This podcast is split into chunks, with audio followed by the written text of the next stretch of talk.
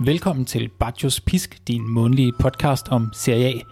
Topholdene i ligaen er efterhånden bedre til at snuble end til at stikke af for konkurrenterne. Kampen om de europæiske pladser er mere neglebidende, end nogen kunne have forudsagt før sæsonen. Og så har en gammel Serie A-kending fundet vej tilbage til både Italien og målformen. Alt det og meget, meget mere skal vi vende i denne måneds udgave af Bajos Pisk. Jeg hedder Thomas Søgaard Rode, og over for mig står som altid Christian Nørgaard Larsen. Christian, øh, traditionen tro, synes jeg jo, at du ligesom skal øh, oprise helt kort, hvad det er, vi har på programmet i dag. Men øhm, først vil jeg lige høre dig, hvad er det, du står med i hånden der? For et par episoder siden fik vi en, øh, en, en gave fra en, øh, en, en god lytter, øh, Kasper Kok. Og øh, det var en grappa, sådan en rigtig arbejdergrappa. Og øh, den har vi jo smagt en del af. Thomas, den er, det, den er, den er kras. Og som han også sagde, det, det, det er hårdt for sådan nogle norditalienske struber, som øh, vi er besiddelse af. Ja, den, den er lidt... Øh, jeg ved ikke, jeg har også lidt svært ved at drikke den, men altså, man, man må tage imod en gave, når man får den. Da vi, da vi åbnede øh, kassen, for det var det jo faktisk, øh, så, så fandt vi jo også ud af, at der skulle være et fodboldkort øh, i, eller i hvert fald et kort i pakken, og det, øh, ja, det kunne vi ikke, det kunne vi ikke finde. Øh, Nej, det var også fordi, vi fik åbnet den der grappe. Du var i hvert fald meget overivet, mm. og jeg kan huske, den også blev væltet. Øh, jeg væltede den, ja. Øh, men, men den gik ikke i stykker. Nej, og så fik vi en besked på Facebook nogle dage efter, øh, hvor der stod, så egentlig også kortet, og vi har, øh, vi har simpelthen ikke kunne finde det. Vi har endevendt hver vores, øh, hver vores bolig, og nu er det endelig dukket op. Hvad er det, vi fik, Christian? Jeg står med, med, med det her kort i hånden nu her, og øh, det, det dukkede bare op nærmest ud af det blå. Det lå på, det lå på bordet, simpelthen, øh, hvor vi optager her i København, og øh, det er et kort. Det er et, øh, altså nu vil jeg prøve at beskrive det, jeg ser. Det er, det er simpelthen Roberto Baggio i sin øh, Brescia-uniform tilbage fra den herrens sæson 2002, 2003, dengang du var sådan en 20, 20 år. Det var jeg sådan set også jo. Og, han, øh, og det er et Panini-kort. Altså Panini, vi kan godt huske Panini. Den lille ridder med den lange lanse, der kommer løbende. Og så står der Panini henover med rød skrift. Og så er der selvfølgelig et par stats på, på Roberto Baggio der i 2002-3 sæsonen. Jeg kan for eksempel fortælle, at han har han makser fuldstændig ud på et af parametrene. Det hedder teknik. 20 ud af 20 for han. Ja, det vil også fair nok. Ja, det vil jeg faktisk sige. Det, det er fortjent. Øh, lige efter det kommer så offense på, på 18 ud af 20. Det tænker jeg faktisk også sidder meget godt i skabet. Defense 5 ud af 20. Ja. Power 10. Øh, hvad har vi ellers? Stamina øh, 10 også. Og så endelig speed på 13. Alt i alt 76. Det er jo... Det er pænt. Det, det er pænt. Det er pænt, ikke? Der er ikke noget med hårpragt? Nej, der er ikke en, øh, der er ikke en syvende øh, kategori desværre, men, øh, men den er, den er vi altså rigtig glade for det her kort her. Det, det, det kommer vi til at gemme, det kommer vi til at have på vores øh, bord her i det lille studie, vi, vi, vi står i. Thomas, du, det er jo, det, som du kan se, så, så er det jo faktisk pakket ind det her Panini-kort i sådan et lille plastik etui, så man kan passe godt på det. Det gør det er jo noget, jeg kender særdeles godt, sådan et uh, etui. Jeg har jo faktisk min helt gamle, gamle basketball-samling stadig mm. derhjemme. Jeg samlede i stor stil engang, brugt alle mine sparepenge nede i Lyngby Storcenter. øhm, jeg har rigtig mange øh, Michael Jordan-kort stadig, og jeg går jo op og lidt og håber, at det er det, jeg skal leve af en gang i fremtiden. Bare sælge ud langsomt af min samling, men jeg, jeg tror ikke, der er nogen, der er specielt meget værd. Er det, det er ikke Panini-kort så? Nej, det er det ikke. Men øh, jeg skal have købt det, det hedder Beckett. Det blad kan jeg huske, øh, jeg stod nede i Lønby Storcenter hver måned og bladrede i, for at finde ud af, hvad de der kort var værd. øhm, jeg tror, at jeg har nok nogen, der er sådan 50 dollar eller et eller andet. Men, men det er nok ikke det, jeg skal leve af alligevel. Der kunne godt være lidt pension faktisk i de kort, det tror jeg. En eller anden dag, så kommer de ud på, hvad hedder det, eBay. Ja, men det kunne de godt gøre, hvis, øh, hvis jeg har lidt økonomiske knæ. Så kan det også være, at øh, Abadio-kortet, det beholder det, vi altid. Det kan vi ikke, det kan vi ikke. Altså, jeg, har jo, altså, jeg samlede også på Panini-kort øh, fra Serie A, det er omkring 90'erne, 90'erne der, starten af 90'erne. Der er flere faktisk af jer, af jer gode brugere inde i Bajos Pis gruppen på Facebook, som har delt nogle af jeres Panini-kort. Det er jo bare herligt. Ja, det må man sige. Men øh, det var lidt om kortet. Og nu lidt kort nyt om, øh, hvad det er, vi skal igennem i dag, Christian. Den Flot. står du for. Ja, tak. Jeg synes også, det er en god overgang. Jamen, øh, det kan jeg da godt fortælle lidt om. Vi skal, altså, vi, skal, vi skal først se på de store linjer i CA, siden vi optog sidste gang. Hvad er de store linjer? Hvad der skete siden sidst, vi optog? Så skal vi tale transfers. Siden sidst har vi jo haft en afslutning på et øh, vintertransfervindue, hvor der skete en hel del, må vi sige. Det samler vi op på øh, i dag, og vi kårer øh, simpelthen de, øh, de bedste handler.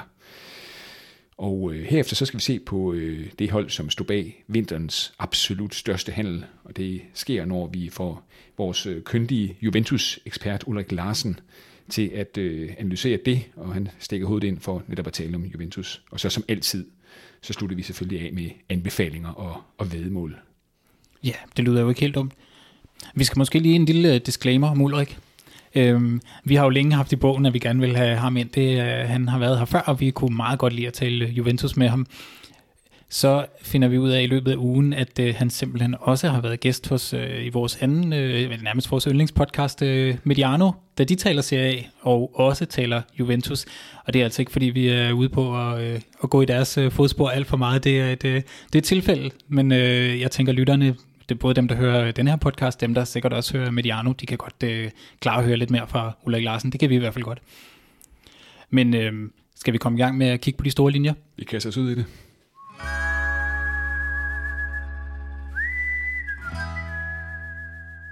Ja, og vi øh, ligger fra land med øh, dit hold, Christian Inter. Øhm, og jeg ved ikke, om vi kan jo starte med øh, i virkeligheden sådan lidt en overordnet ting, der har været her ved den øh, seneste runde, at øh, der er simpelthen ingen af topholdene, der har formået at vinde. Jeg mener, øh, jeg hørte, at, øh, eller har læst, at det er noget med, at det i top 10 var det kun øh, Fiorentina, der løb med en sejr. Ellers så øh, satte alle point til på den ene eller den anden måde. Og det var jo ellers sådan, øh, sådan en, det er en hold i, i toppen ligger tæt, og det er sådan en, en jeg tænker, der, der, der var mange, der så, at Juventus snublede allerede fredag aften i den her 1-1-kamp mod Torino, så tænkte man, så er det nu, de skal sparkes ud, så skal Inter, så skal Milan tage sig sammen, og hvad gør de begge to? De kollapser fuldstændig. Men jeg ved, øh, vi skal jo snakke lidt om alle kampene, men jeg synes måske, vi skal ligge fra land hos dig med Inter. Christian, det var jo et resultat, jeg var rigtig tilfreds med, må jeg sige, efter jeg havde set Milan dagen for inden smide point til den absolute bundprop i rækken, Salernitana. Og øhm, kan du måske fortælle lidt, altså du, du så kampen, jeg så kampen, øhm, hvad gik der galt? Altså jeg sad med ansigtet helt op i skærmen for at se den her uh, Inter Sassuolo-kamp. For at være helt ærlig, så var det en kamp, som jeg havde frygtet lidt på forhånd, fordi den kommer på sådan et tidspunkt, uh, hvor, hvor, hvor Inter jo har mødt flere svære mandskaber. Inter, eller hvad hedder det, Milan, Napoli, uh, Liverpool. Øh, Øh, med fire dages intervaller. Så, så, så den her Sassuolo-kamp kommer på et, øh, kommer på et svært tidspunkt for, for Inter. Og jeg husker den egentlig ganske tydeligt, den her kamp her. Altså det første mål for Sassuolo øh, kom på baggrund af sådan en ren hård takling af Cialanoglu på, på midtbanen, som så førte til en helt klassisk Sassuolo-omstilling, og så en flad, hård afslutning af Raspadori, den lille af de to øh, spidsangriber op i, i Sassuolo-angrebet, som så gik under benene på, på Handanovic. Og hvad fortæller det? Jamen det fortæller, altså det er i hvert fald en påmindelse om, hvor lynende farlige de her sådan vertikalt spillende Sassuolo-spillere i angrebet øh, er. Øh, og man skal også bare lige huske på, at det her hold her fra Emilia Romagna provinsen kan jo mønstre tre landsholdsangriber. Øh, det, er jo, det er jo ret vildt faktisk. Altså foruden Raspadori, så Skamaka, altså den, den gavede Berardi. Og hvad hedder det? Og det var efter 8 minutter. Øh, og det fortæller også noget andet. Det fortæller igen, eller det minder i hvert fald om igen det her med, at Handanovic, han, han, han er altså for tid til anden, og desværre nok, ret ofte desværre nu her, har noget bly i benene, som han ikke kan, kan komme af med. Han er jo godt oppe i årene. Er det ikke 36, han er, han er fyldt øh, efterhånden? Jo, og Inter har jo også en erstatning på, på vej allerede ikke til sommer. Ja, alt tyder jo på, at Onana bliver øh, erstatningen for, for Nerazzurri.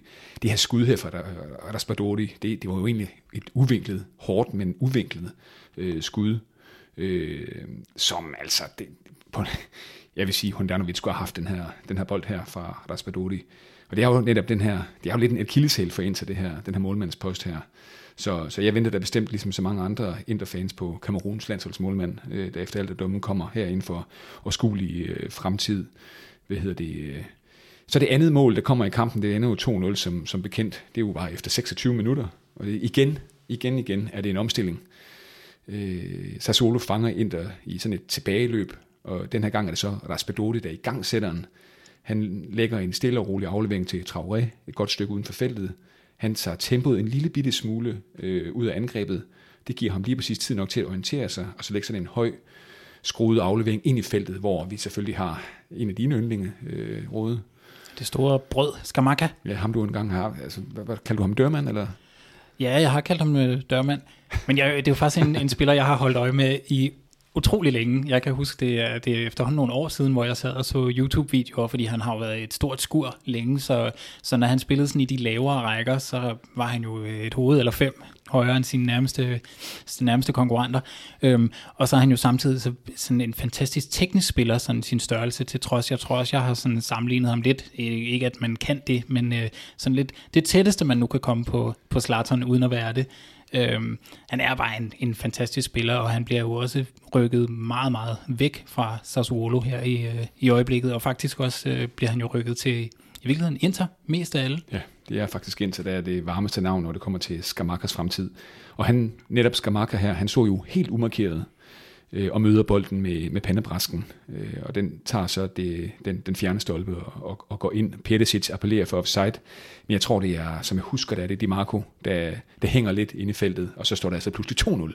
Men han er underligt... Øh han står meget fri derinde, synes jeg. Altså i forhold til, han er jo, han er jo stor, så man skal holde øje med ham, men jeg synes, han får meget plads. Han får enormt meget plads. Jeg tror, den anden spiller, som, altså jeg mener, som jeg husker så står han imellem netop øh, Devray og, øh, og hvad var det, jeg lige sagde der? Øh, den anden. Jeg kan ikke engang huske, om Bastoni er tilbage. Så Di Marco? Nej, ja, Di Marco, ja, præcis. Di Marco. Øh, med Bastoni er jo efter alt dømt tilbage i, i weekendens kamp for, for Inter.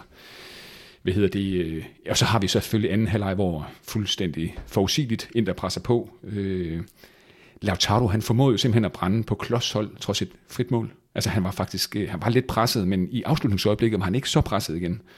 Øh, mod Liverpool, der er, jo, der er jo en kamp, der blev spillet til Champions League nogle dage for inden, der, synes jeg faktisk, han blev udstillet. Lautaro, det er lidt hårde ord, men, øh, men, øh, men altså, han, han er virkelig, virkelig en Lautaro Martinez i en periode, hvor han ikke kan, kan score mål. Øh, og, og han er, jeg tror ikke, man kan finde nogen andre angriber i, i Serie A, som er så, hvad kan man sige, altså, som, som kan være så varm og være så kold på, øh, på, på et andet tidspunkt. Øh, og det, det, det er et stort problem for Inter i øjeblikket. Han, øh, han ligner bare en mand, der, der er blottet for selvtillid. Øh, og han er og faktisk, jeg vil lige kigge her, i siden nytår har han hverken scoret eller assisteret i, i Serie A. Men det, er jo, det er jo sjovt, når det er den spiller, som man, jeg tror, de fleste inden sæsonen gik i gang, tænkte, han lander i hvert fald på plus 20 i år, fordi nu er han, tra- han er klar til at, han er modnet under Lukaku, og nu, så nu er han klar til at træde ud af skyggen og blive sådan stjernen i Inter. Ja. Øhm, og der han blev også rygtet til Barcelona for sådan 100 millioner transfer, man sådan, er det her den nye Aguero-aftager. Øhm, der er bare et eller andet galt i øjeblikket, som om han ikke helt har enten, ja, selvtilliden mangler han måske, men, øh, men spørgsmålet er, om man også mangler evnerne i virkeligheden. Ja, måske er det bare lidt lavere til, til loftet, så at sige, end, end man troede første omgang. Han kom i hvert fald virkelig i menneskehænder mod det der Liverpool midterforsvar. Han blev, øh, han jeg kunne huske, der var et, et, et, på et tidspunkt, hvor, hvor han tænker sådan, nu har han i virkeligheden chancen til at løbe ned mod mål. Han havde sådan, det var ikke en friløber på nogen måde, men, men han havde pladsen, og så turde han nærmest ikke at gå på den, og så har de jo også øh, Van Dijk, som har slikket sammen munden, og simpelthen bare var klar til at pille bolden fra ham. Ja, Van Dijk ud Lautaro Martinez i, i den kamp der, men han står faktisk, Lautaro Martinez, noteret for 11 sæsonmål. Øh, nu nævnte du det der med 20, der det er jo ikke umuligt, men så skal han godt nok til at ramme den der varme stime i, i, igen. Og netop det her angreb her for Inter, det synes jeg også, den her kamp er med til at illustrere, det er jo, at Inters angreb er den anden akilleshæl ud over målmandsposten. Øh, posten. Prøv at kigge på angrebet. Inders, hvad, det angreb, som øh, Inzaghi kan mønstre. Correa, langtidsskadet. Imponerede faktisk heller ikke sønderligt inden den her ærgerlige pause øh, til ham. For uden ham, og så Lautaro Martinez vi lige har vendt, så er det jo Sanchez og Dzeko. Øh, nu udtaler jeg det rigtigt, Dzeko, som har scoret, det skal vi også lige holde fast i, to mål øh, efter, øh, efter, nytårs, øh, efter nytår. Det er jo ikke prangende, så øh, en ny angriber til Inter, øh, og der kommer vi jo netop til, at, kommer jeg netop til at tænke på, på den mand, du nævnte før, Skamaka, ikke? Jo, så får man jo også øh, den, øh, det angreb, som jeg elsker. Stor mand, lille mand angrebet. Øhm, og der Skamaka, ja. han kan jo gå ind og være, være kolossen. Altså, altså, så må vi jo bare lige, når du siger stor mand, lille mand angrebet, så er der jo i min bog et angreb, der skiller sig helt markant ud. Det er jo Obafemi Martins og Bobo Vieri. Det var et, et, et klassisk stor mand, lille mand. Det. Og så har vi, jeg tror, vi havde op at vinde i en uh, tidligere udgave, at uh, Peter Crouch og Jermaine Defoe ja, okay, måske har spillet okay, sammen. Den, den, tager sgu måske alligevel prisen, ikke? Der, der kan du ikke uh, komme... Nej, den kan jeg ikke slå. Den kan jeg sgu ikke Selvom. Peter Crouch er jo, han er mere en høj mand, ikke så meget en stor mand. Nej, det er rigtigt. det er sgu rigtigt. Og så måske, en, øh, hvis man skulle pege på et tredje punkt, øh, så er det også en, øh, en ekstra gradering til, til det centrale forsvar, hvor når du ikke har de der tre faste starter dernede, øh, hvem er det så, der skal være den fjerde der? Nu, nu bliver det bare jo faktisk fra tid til anden rygtet væk fra, fra Inter. Han har jo sæson, øh, eller hvad hedder sådan noget, kontraktudløb i sommeren 23, og der kunne Gleison Bremer fra Torino. Lad os lige vende tilbage til ham lidt senere. Hold derop, hvor jeg håber, han kunne komme til den blå del af Milano. bare lidt, bare lidt om Sassuolo også i den her kamp her. Øh, vi skal også lige huske at vende nogle af de andre hold. Det er jo, det er jo et ubehageligt, øh, virkelig et ubehageligt bekendtskab, når energien er lav. Øh, og det gælder sgu et hvilket, eller det gælder et hvilket som helst øh, mandskab i Serie A. Øh, nu mødte øh, Inter Sassuolo fire dage efter nederlaget til Liverpool, som de fleste jo ved, spiller sådan en form for orkan fodbold. Øh, øh, og som normalt efterlader dig fuldstændig drænet, og som den tabende part, og det skete jo også netop for, for Inter her. Fire dage inden den kamp galt det Napoli, og fire dage inden Napoli galt det øh, Roma i Coppa Italia. Så det er jo et hæftigt, hæftigt program. Det er sådan en centrifuge svære kampe, og det her massiv pres på Inter, det må man bare sige, at Sassuolo udnyttede øh, til fuld her. Øh, ja, og så netop bare til sidst her, hvis man lige skulle nævne Skamaka igen. Det er jo bare tankevækkende og paradoxalt, at det er ham, der gør det af med Inter, som faktisk lige nu ligner svaret på deres øh, kvaler i angrebet. Ja, Ej, det, er, det er en lidt spændende transfer. Jeg tror, jeg har det sådan lidt ligesom, jeg havde det, vi kommer også til at snakke rigtig meget om Vlahovic i dag. Jeg vil egentlig bare helst have, at han bliver i ligaen. Øhm, og så vil det selvfølgelig gøre lidt ondt at se ham, øh, nu hvor jeg har siddet og set så mange YouTube-videoer med ham som, øh, som ung, at øh, se ham havne i Inter, men jeg synes, det vil være, være klæserie, at han, øh, han fik lov at blive. Men nu har du jo nu har du nyt den her, den, den her snak om Inter, der, der, der fik tæsk af, af Sassuolo. Hvad med, øh, hvad med dit hold øh, den, den røde, i den røde halvdel af Milano? Hvordan gik det der? Ja, fordi vi er jo sådan lidt to slagende mænd. Det er jo, øh, det, der står optag i dag. Det er jo hyggeligst at, at optage, når vi begge to kommer på ryggen af en sejr. Og jeg, øh, jeg tror, de fleste er nok lidt overrasket over, at Milan endte med at sætte point til Salernitana, som jo er en, en rækkens bundprop. Øhm, og det var også fordi, det var en Milan, der kom på, øh, på ryggen, i hvert fald resultatmæssigt, af en fremragende februar. Man havde øh, 2-1-sejren på udbanen, eller sådan en form for udbane mod Inter. Man kan godt diskutere, om det var fortjent. Det var det nok ikke. Øh, Giroud havde to chancer, øh, tror jeg, i kampen, og øh, så har vi den her Handanovic, som, lige, som vi lige har vendt, som måske godt i hvert fald kunne have nåbet mål nummer to. Øhm, så slår man Lazio sikkert 4-0 i pokalen, og så har man en 1-0 sejr over Sampdoria. Øh, så det, som, det, er en, det er en kamp, hvor Milan i virkeligheden ikke havde mange andre chancer, end den de, den, de scorede på. Så man kan sige, resultatmæssigt øh, var man glad, og man kan også se, at det er sådan en helt anden selvtillid, der er kommet ind i holdet øh, oven på den her øh, 2-1 sejr over Inter. Den betød rigtig, rigtig meget, også fordi jeg tror, der er mange, der har set februar måned som sådan en måned, der kunne afgøre sig af, hvis Inter nåbede sejre i alle de kampe, de havde, og, og andre ikke kunne følge med, jamen øh, så var serien stort, stort set afgjort på forhånd. Men så får man bare sådan en kamp, Milan, den her øh, aftenkamp, hvor, hvor alt i princippet går galt, og man er måske blevet lidt for, for overmodig, og man tænker, man skal nok vinde øh, det hele. Og en, der måske også er blevet lidt overmodig, og det har vi allerede set eksempler på, det er jo øh, Milans, øh, han er sådan lidt en fanfavorit, at han er blevet Mike Manjang, men han laver, han laver altså en, en del af det spil, han har, det er sådan lidt, at han, han en gang imellem tager nogle beslutninger, som han måske ikke skulle gøre. Han var meget heldig, kan jeg huske, mod Inter. Han kom ud og lavede sådan en glidende takling på, øh, på hvad der Hakran øh, Chanaloglu på et tidspunkt. Det slipper han heldigt fra, men måske også det kunne være, det kunne sagt snilt være gået galt. Men, men er, det ikke, er, det ikke, er det ikke lidt det, man får med Magic Mike? Øh, altså, altså han er jo, det, det tror jeg godt, vi kan sige, de fleste af os, en, en fremragende målmand. Og, og at han har en dårlig kamp her, tager jo ikke øh, noget fra det generelle billede af, af, af Mike Manjang. Jeg kommer til at tænke på sådan en som Neuer i, i, i Bayern München, som jo også tager nogle, har nogle vilde aktioner nogle gange. Fedt ser ser man ham på midtbanen, han går langt ud af sit felt. Altså, han er jo en lidt uortodox målmand på den måde, der er en meget sådan er sprællende målmand i virkeligheden. Og det er jo bare nogle gange, så går det jo også galt. Altså. Ja. Jeg tror, at de fleste Milan-fans er meget, meget tilfreds med, at man har fået ham ind som erstatning. Det er også fordi, man mistede Donnarumma, og, og det er jo et, et kæmpe tab for klubben. Det er en, øh, en spiller, der har været der. Han fik debut som 16-årig under Mihailovic. Øhm, smutter gratis. Og nu har man så landet på en løsning, hvor man fandt en meget billig erstatning, øh, og også en erstatning, som i hvert fald, når man tager øh, Donnarummas kontraktforlængelse i, i mente, så ender han med at være markant billigere i løbet af en femårsperiode, end Donnarumma havde vel været. Øhm, og så kan han nogle ting, som Donnarumma ikke kan. Han har også haft et oplæg til, til et lærgemål. Øhm, han, kan, han kan sparke rigtig langt med begge fødder.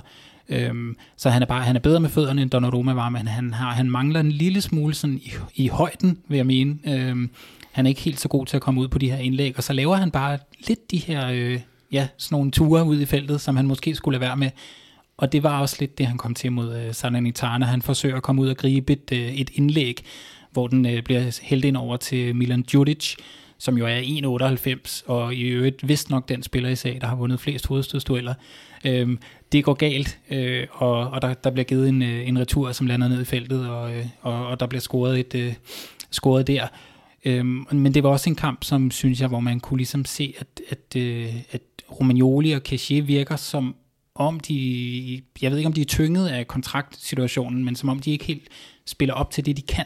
Øhm, de fik ikke dækket ordentligt op øh, ved det andet mål, og jeg tror godt, det var sådan et mål, hvor man godt kunne se, hvorfor det er, at Milan bliver sat i forbindelse med ham her tårnet, Svend Botman fra Lille. Han er jo 1,95, så jeg tror, øh, han, han kunne nok godt have, have konkurreret med, øh, eller budt Milan Djurdjic op til dans inde på, inde på midten. Hvad, hvad er der mellem Milan og, og Lille helt præcist? Er der ikke en eller anden forbindelse der?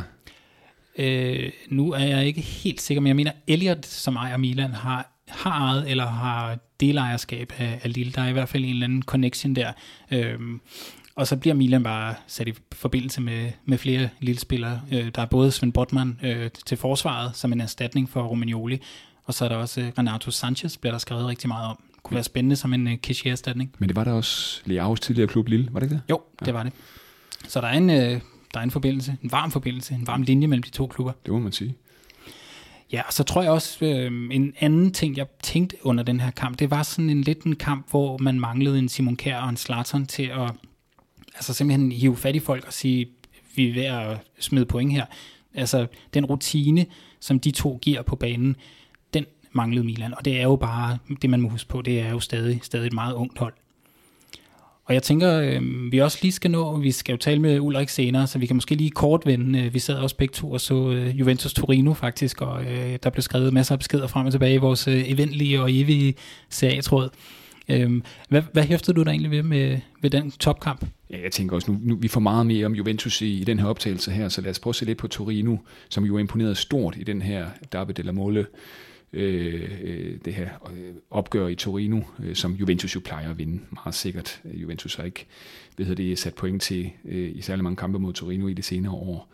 Øh, jeg synes jo faktisk, at Torino under Ivan Juric er et af de mest spændende bekendtskaber i Serie A lige nu her. Øh, man kan jo godt sammenligne Judith en lille smule med, øh, med sin lærermester Gasparini i, i, i, i Atalanta. Spillestilen er jo, er jo faktisk helt den samme. Højt øh, tempo, det der hissige, øh, enerverende næsten genpres, konstante løb, og så den her øh, næsten ukulige tro på, at angreb er det bedste øh, forsvar.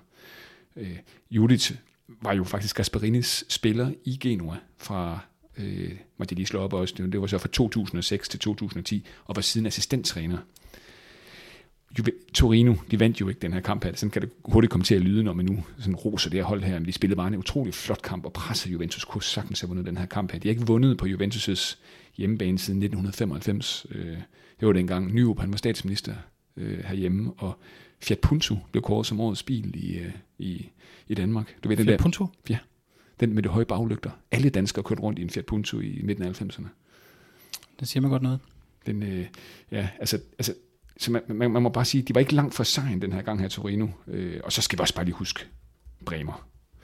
Vi har jo talt om øh, Gleison Bremer i Bartos Pisk øh, tidligere, og den her 24-årige brasilianer, han er jo lige nu et af de mest øh, varme navne i, i, i ligaen.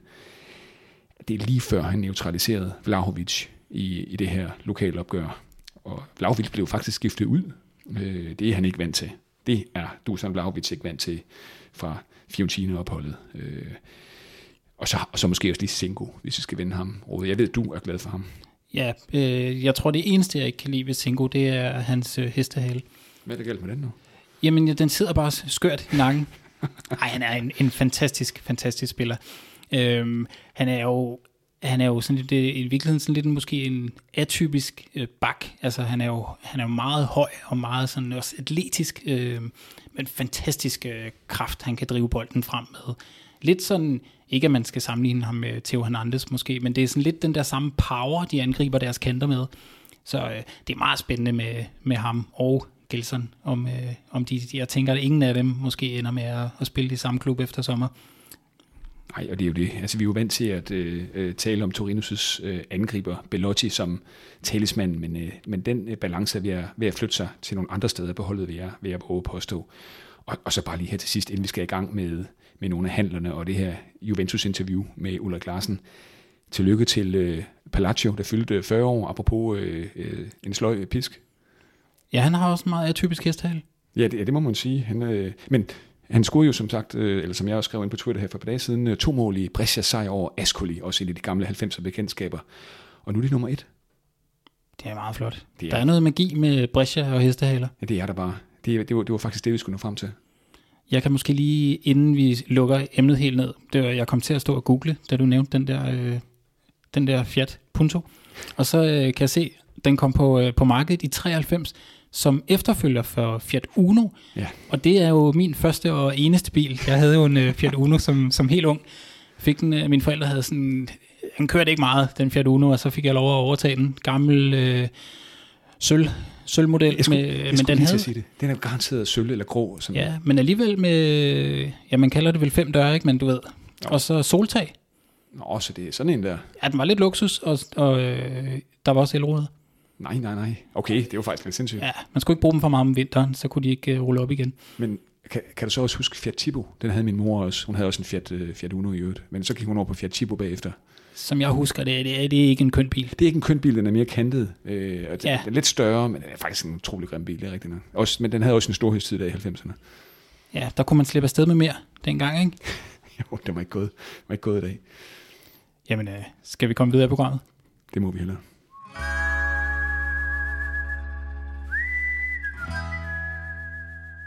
Velkommen tilbage til Bajos Pisk. Du er vores første gæst, vi har besøg af, for, øh, som, som får lov at komme retur. Ah, det er jeg meget, meget glad for. Og vi er sin- sindssygt glade for, at, at du har lyst. Vi har jo øh, vi har allerede sagt øh, i øh, introen tidligere i programmet, at øh, du jo også røg en, øh, en tur i Mediano i den her uge.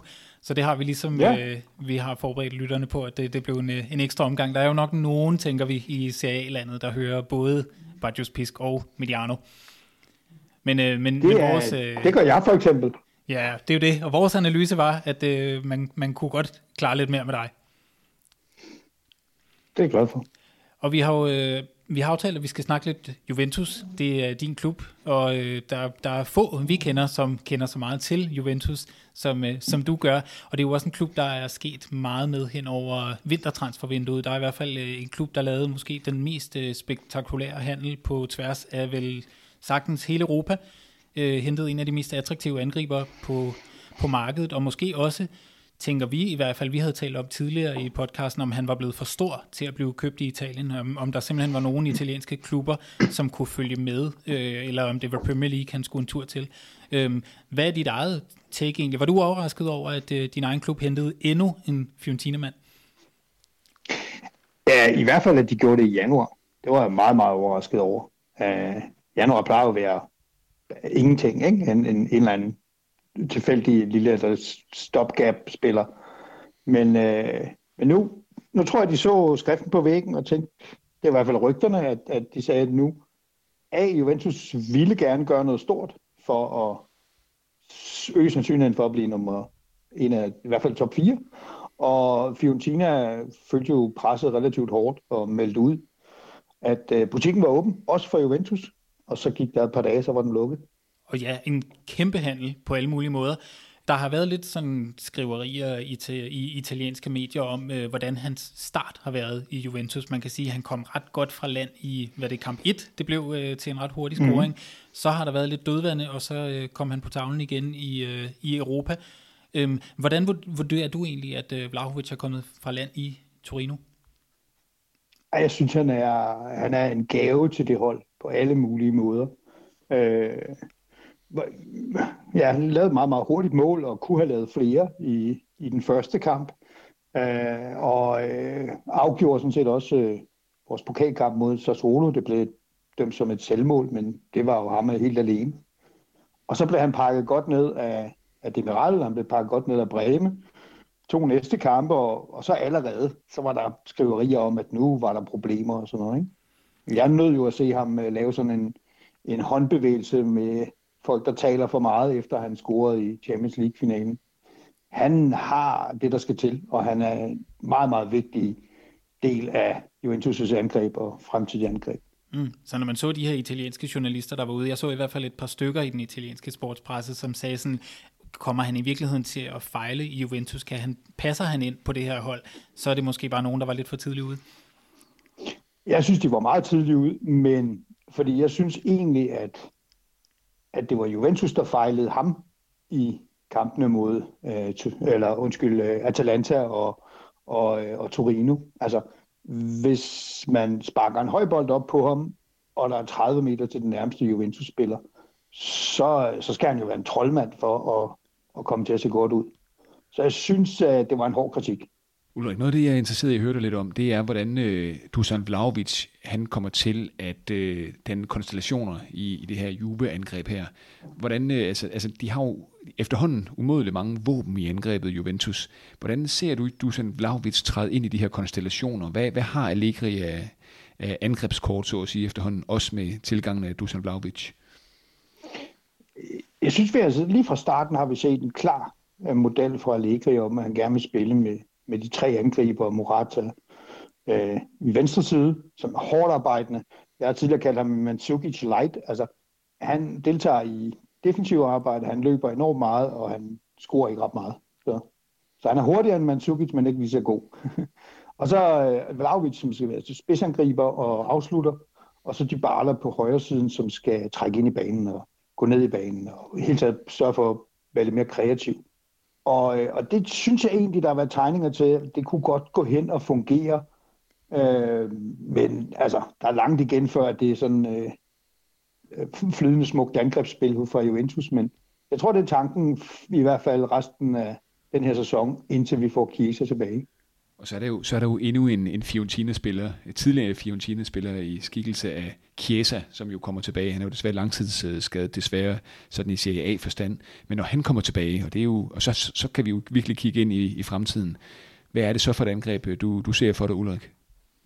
Personligt tror jeg faktisk, at, at det bliver noget af lade Chiesa på den højre side, hvor han, altså højre øh, ving, hvor han hører hjemme. Det vil sige, at han overtager Dybalas plads, og så, øh, så ved jeg ikke rigtig, hvor der er plads til de barter, hvis jeg skal være helt ærlig. Øh, og det er jo også noget af det, der er rigtig spændende her den næste stykke tid, om hvorvidt vi forlænger med ham. Der er jo plads i Inter her til, til sommerferien. Ja, ja, men altså hvis I vil betale 10 millioner netto for ham øh, med de skader og de præstationer, så øh, be my guest. Men hvad, ja. hvis du selv, selv kan få lov at, at vælge, øh, skal han blive i klubben, skal man forlænge, eller kan der være en eller anden øh, idé i virkeligheden at spare de penge, og, øh, og så sige, jamen, jamen det var det, og der, det er jo også en, en spiller, der har været utrolig meget skadet gennem sådan de, de seneste mange sæsoner, om, om man i virkeligheden kunne få lidt mere for pengene et andet sted. Altså, jeg, jeg er enormt splittet. På den ene side, så er han jo en gudsbenået fodboldspiller, når det virker for ham fantastisk venstreben. Øh, en, altså, han er en af de få, der kan modtage en meget, meget hård aflevering, kontrollere den og sørge for, at dem bliver spillet fornuftigt videre. På den anden side, så har han været skadet utrolig meget, og han har ikke været afgørende i de store kampe i Champions League osv., som han burde være. Så jeg må sige, jeg, jeg er meget, meget, meget splittet. Den ene dag, så er jeg med dem, der siger, okay, så lad ham gå. Og den anden dag, så siger jeg, ej, vi kan ikke lade, sådan en, en spiller gå. Så øh, I kan få et både og svar. Mm. Er det samme svar, man får, hvis man så spørger til øh, Morata, den her Mandzukic Light-version øh, øh, på den anden side? Fordi han skal vel også, øh, der skal man jo tage stilling til til sommer, om han skal blive i klubben, om man skal lægge de penge, som Atletico gerne vil have. Altså, jeg, jeg ser ham meget gerne blive i klubben. Klubben vil også rigtig gerne beholde ham. Han er øh, modsat øh, sociale medier og alle mulige andre steder utrolig afholdt, øh, fordi han... Øh, han opfører sig ordentligt, han arbejder stenhårdt for holdet, han, han bidrager også i det defensive arbejde, alle de ting der. Han er meget afholdt, og, og, øh, men der er to problemer med Morata. Det ene, det, det er, at vi har en option på 35 millioner euro, og vi har allerede betalt 20 i lån. Vi kommer ikke til at betale 35, og det, nu står vi lidt bedre forhandlingsmæssigt, fordi vi ikke er tvunget til at købe ham, fordi vi har Vlaovic. Øh, og det andet er, at han faktisk har en øh, meget, meget høj løn, 6,5 millioner. Jeg er ikke helt sikker på, at han er det værd. Så det er også en af dem, hvor, hvor jeg tror, man er on the fence. Øh, hvis man kan få en, en, en god aftale med Atletico, 10, 12, måske 15 millioner, så, så tror jeg, man slår til. Og så må han jo se, om ikke han også kan tage en lille lønnedgang sådan sammen med de andre. Der kan man jo måske lade sig inspirere den måde, Milan gjorde det med Tonali-handlen, hvor man havde lavet en aftale mm. med, med Brescia og skulle, stod til at skulle betale ret meget for at, for at beholde ham, og så sagde man, jamen så meget vil vi simpelthen ikke betale, så kan I få ham retur, og så endte man med at få en, en ret klækkelig besparelse, og så gik han en, endda også ned i løn. Ja, altså jeg tror, det har været planen hele tiden. Jeg tror simpelthen ikke, Juventus har været villig til at betale 35 millioner. Det er jo også en, det er jo ikke en forpligtelse, det er en option, man har til sommer. Så jeg tror hele tiden, at alle har været klar over, at den der skulle forhandles. Men måske kan vi forhandle den lidt mere, øh, fordi øh, der er ikke andre, der vil betale 35 millioner for ham. Det er jeg meget, meget sikker på. Øh, og for det andet, han vil gerne blive Juventus, og vi vil gerne holde ham, og det betyder noget. Så jeg kan godt se ham øh, blive i klubben øh, og, og, og blive ude på den kant. Så må en anden Fiorentina-mand, Bernadeschi, så må han finde sig et andet arbejde det, det er jo tidligere blevet sagt meget med om, om, om Morata, det her med, at han har brug for en stor og stærk angriber ved siden af sig, som man også så i, i Real Madrid-tiden. Så, så det er jo først nu her, man for alvor kan se den her Morata, som man, uh, man har drømt om i, i Juventus. Tidligere har han jo, altså inden Vlaovics ankomst her, der stod han jo nogle gange og var, var spydspidsen, og det, det har han jo aldrig, ja. det har jo aldrig været en rolle, han har befundet sig særlig godt i. Nej, altså han, han fungerede tidligere, fungerede han jo også godt sammen med Tevez. Der var det Tevez, der tog alle testene, og og, øh, og og så videre, og øh, Morata, der kom med noget fart dengang. Og han, han er bedre, øh, når han ikke skal have ryggen mod målet og, og så videre. Ikke? Alle de ting, som Blaovic elsker, nemlig at mosle med de der forsvarsspillere, det, der Morata, han falder meget hurtigt. Jeg forestiller mig, at han er sådan en, som øh, om, om mange år, når folk ligesom han, når han er glidet ud i glemslen, når folk går ind og finder hans øh, Wikipedia-side, de kan se, hvor sindssygt mange øh, vilde klubber han har spillet i, og så vil de gå ned og sige, det er godt nok få mål, han har scoret for en mand, der har været på så store adresser. Men øh, han bidrager med et eller andet. Jamen, han bidrager faktisk med rigtig meget, og, øh, og der, der er en god fodboldspiller gemt i ham. Og jeg tror, hvis man tager presset fra ham og siger, du skal ikke være den, der skal lave øh, 15 eller 20 mål, øh, så tror jeg faktisk, at han kan, han kan blive til noget. Og jeg synes også, vi har set specielt øh, Villarreal-kampen, at han, han var enormt god til at komme fra den venstre side og komme ind i feltet, så man havde to og sigte efter Vlaovic i centret og øh, Morata ved bagerste stang. Og det, det er en gammel øh, Allegri-opskrift, og den kunne jeg godt tænke mig at se igen. Ja, derfor er den der Mandzukic-sammenligning, selvom det jo er to meget, meget forskellige spillere i virkeligheden, den er jo ikke, den er jo ikke helt dum, øh, fordi det er sådan lidt en mm-hmm. atypisk venstrekant at have liggende derude, men jo som kan bidrage med noget, noget andet, end man lige, øh, man lige går og tror. Ja, lige præcis. Og så, og så har han stadigvæk mere fart, end man lige går og tror. Altså, øh, så, så, så det er også noget, som, som er vigtigt. Så, øh, så jeg kan godt lide ham, og du kan ikke have, Juventus kan ikke i hvert fald, nogen kan have, men Juventus kan ikke have tre angriber, der ikke også bidrager, når de andre har bolden. Det, det går simpelthen ikke. Det, så bryder Allegri sammen.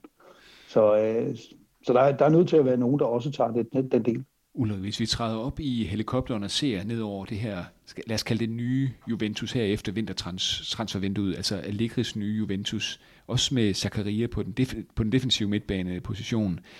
At, at, at, ser vi nu for alvor konturerne af den her, hvad kan man sige, af sådan et Allegri-mandskab i, i Juventus, eller hvordan vil du udlægge det? Ja, altså, jeg, jeg tror meget gerne, han har ville spille. Øh, altså, at dømme efter, hvad han tidligere har gjort, så tror jeg meget gerne, han ville spille 4-3-3, øh, hvis han havde spillerne til det. Han, han, der er jo tidligere den der meget berømte vending med, at han spillede 4-3, og så må vi se. Øh, så, så det var de tre øverste, der fik meget frihed, og de skulle bare sørge for at deltage i det defensive, og samtidig også lave nogle mål. Jeg synes stadigvæk, der, der mangler, altså det kan alle jo kigge på holdet, kan jo se, at der mangler meget, men som jeg ser det, så er planen nu, at man simpelthen bliver nødt til at få noget selvtillid ind i det hold der. Det, det, det virker indimellem som nogen, der er rystende usikre. Øh, de to kampe med, med Atalanta og, og Torino, der begge to klogt går op og presser vanvittigt hårdt, de får os til at se meget, meget, meget skidt ud. Øh, og så dårlige fodboldspillere er der simpelthen ikke, heller ikke på vores midtbane. Nej, vi fik, så, også, øh, vi fik også lige nævnt denne her uh, Torino-kamp tidligere i, uh, i udsendelsen. Når man sidder og ser den som Juventus-mand, så, man så må man jo tænke, hvad er det for et hold, uh, som jeg holder med her? De var jo virkelig presset, og man må også sige, at uh, Lahovic han blev i den grad pakket ind af Bremer nede i forsvaret. Øhm, men på trods af sådan en kamp, så kan du godt se, uh, altså når du ser sådan en kamp, bliver du så nervøs for, om, om den der fjerdeplads, som jo, jeg ved ikke, om man kan kalde det et succeskriterie, når man er Juventus, men om, om den kan glippe jeg, jeg synes også, de andre omkringliggende hold øh, svinger. Øh, og jeg kigger jo lige for tiden mest på Atalanta. Og øh, ja, der er 12 kampe tilbage, og vi skal lave et point mere end Atalanta i de resterende 12 kampe. Det er ligesom, det er ligesom min store analyse, for med analyse, og det tror jeg faktisk øh, godt, vi kan. Og måske endda også øh, relativt nemt. Så øh, jeg er ikke så nervøs, men jeg ved også, at det her hold, det kan, det kan virkelig. Og nu er der jo, øh, altså hvad er vi, otte folk, vi har ude til, til den næste kamp mod Impoli. Der er mange skader lige nu. Et lidt ramponeret hold. Det er ikke, det er ikke sikker på nogen måde, men jeg synes, det ser godt ud, og jeg er sikker på, at vi nok skal, skal ramme den der fjerdeplads. Om vi så kommer til at spille godt fodbold næste år, det er så en anden snak. Hvis du nu, øh, Ulrik, var Allegri, hvad, hvad, og du skulle pege på et sted, hvor Juventus de skal forbedre sig markant for også at blive det her, hvad kan man sige, gamle, store Juventus igen her, som, som måske knuser al modstand sæson efter sæson. Hvor er det, hvor er det altså, hvad, hvordan lyder diagnosen? Jeg synes jo, at Juventus mangler evnen til at spille sig ud af et pres. Alle hold i øh, CA og mange andre steder har efterhånden læst, at hvis du presser os hårdt, virkelig hårdt, går mand-mand, presser, så, så, øh, så, så får vi dårlige modtagninger, dårlige afleveringer, og lige pludselig så øh, har vi mistet bolden eller losset den op på Nuvravic, men tidligere nogle andre. Ikke? Øh, vi skal simpelthen blive bedre til det der, og når man kigger på nogle af de kampe, Torino-kampen, flere andre kampe, altså øh, Rabiot spiller på det franske landshold, han er altså ikke så ringe, at han ikke kan tæmme bolden. Locatelli, vi har også set ham i Solo på det italienske landshold, han kan også godt både tæmme en bold og aflevere. Øh, så der, der skal ligesom der skal noget, noget selvtillid ind i det der, så de godt ved, at de kan gøre de ting. Fordi hvis de kan spille sig ud af det pres, så kan de også etablere et egentlig angrebsspil, så bør vi også blive nogen, der kan lave relativt mange mål med, øh, med Vlaovic og Dybala, Morata. Altså det er en, en slagkraftig styrke, vi har der. Så, øh, så det vi har set mange gange efterhånden, som er, at de har gået op og presser, og det skaber enorm usikkerhed. Det bliver man nødt til at komme ud over, så man kan flytte spillet længere frem. Jeg vil også lige en ting her, fordi det, det er et spørgsmål, som der nok er mange, der stiller sig. Nu, nu koster Vlaovic på den gode side af 70 millioner euro, og så kan det komme lidt, til, lidt oveni også i, i den pris. Det er, jo, det, det er et stort beløb, men han bliver også af nogle øh, kaldet for måske en, en, en kommende ja, verdensangriber i virkeligheden, en, en, en, med et potentiale til at blive en af de allerbedste på den, på den front. Hvordan kunne det lade sig gøre? Kan, kan, kan, du, kan du ligesom bare kort dissekere, hvordan, hvordan kunne det egentlig lade sig gøre for Juventus øh, at, at købe sådan en størrelse som Vlaovic? Ja, altså fordi man vil, øh, og fordi man har nogle enormt velhavende ejere i øh, Agnelli-familien og deres selskab Exor. Øh, så øh, for det første så lavede man jo en aktieudvidelse, som er den anden på kun to og et halvt år, som man nu samler os med øh, næsten 700 millioner i, øh, i Juventus øh, i yderligere kapital covid, alle mulige andre ting, men, men primært øh, for os at stoppe det der. Så, så Juventus har penge. Øh, og så har vi jo sparet utrolig mange penge ved at skille os af med, med Ronaldo. Når man regner sådan noget ud, så kigger man på, hvad koster en spiller i løn, og hvad koster han i afskrivninger. Det vil sige, de her 70 millioner betaler for Laurits, det er jo så over 4,5 år, så det skal fordeles ud, og så skal han have 7 millioner om året, og så skal vi betale skat af dem. Så Laurits kommer op og koste øh, i starten af 20'erne, omkring 2022 per regnskabsår. Øh, Ronaldo koster 90. Så, så, så der er ligesom øh, luft i budgettet. Øh, eller det er der ikke, men hvis, hvis øh, status quo var, en, øh, var, var det, man gik efter, så er der enormt meget luft i budgettet efter, efter og så har vi jo fået skibet et par stykker af til Tottenham, som også hjalp. Så, så øh, alt i alt, men, men primært simpelthen fordi man ville. Og rygterne var jo, at man gik efter jeg har sikkert også set, at der var mange rygter om sådan nogle legeaftaler i Cardi, og der var alle mulige weird ting, og der var Aubameyang, og der var masser af sådan nogle ting, hvor man skulle lege en lidt afdanket, falderet øh, spiller et andet sted. Og, og rygterne i hvert fald i, i de sådan, kulørte italienske dele af, af pressen siger, at det var nye øh, direktører, det var bane, som sagde, vi bliver nødt til at gøre noget substantielt, og vi bliver nødt til at gøre det nu. Øh, og chancen er der. Øh, og så øh, slog man til med Vlahovic. Ja, så tænker jeg, at Fiorentina, de må til at lære, og de skal lade være med at udvikle spillere, der bliver alt for gode. jeg ved altså ikke helt, hvor sur Fiorentina er. Jeg, jeg, jeg, jeg, jeg, jeg kan selvfølgelig godt følge fansene og sådan noget, men Comiso, han har snart hentet mange penge i, øh, i vores kasse. Øh, der bliver, vi spytter godt for dem, vi får dem jo ikke gratis. Og Fiorentina ser jo ud til at køre ganske udmærket videre. Øh, så jeg tror ikke, han er lige så sur, som han foregiver at være. Nej, det er han måske ikke. Han foregiver til gengæld at være meget sur. Ej, ja, han var stiktorset og rasende, og hvad var det, tre uger før salget, så var han ude i Financial Times og øh, svine Juventus-ledelsen til, og den italienske liga, og jeg ved ikke hvad. Men øh, ja, han lærer også på den hårde måde, hvordan det foregår.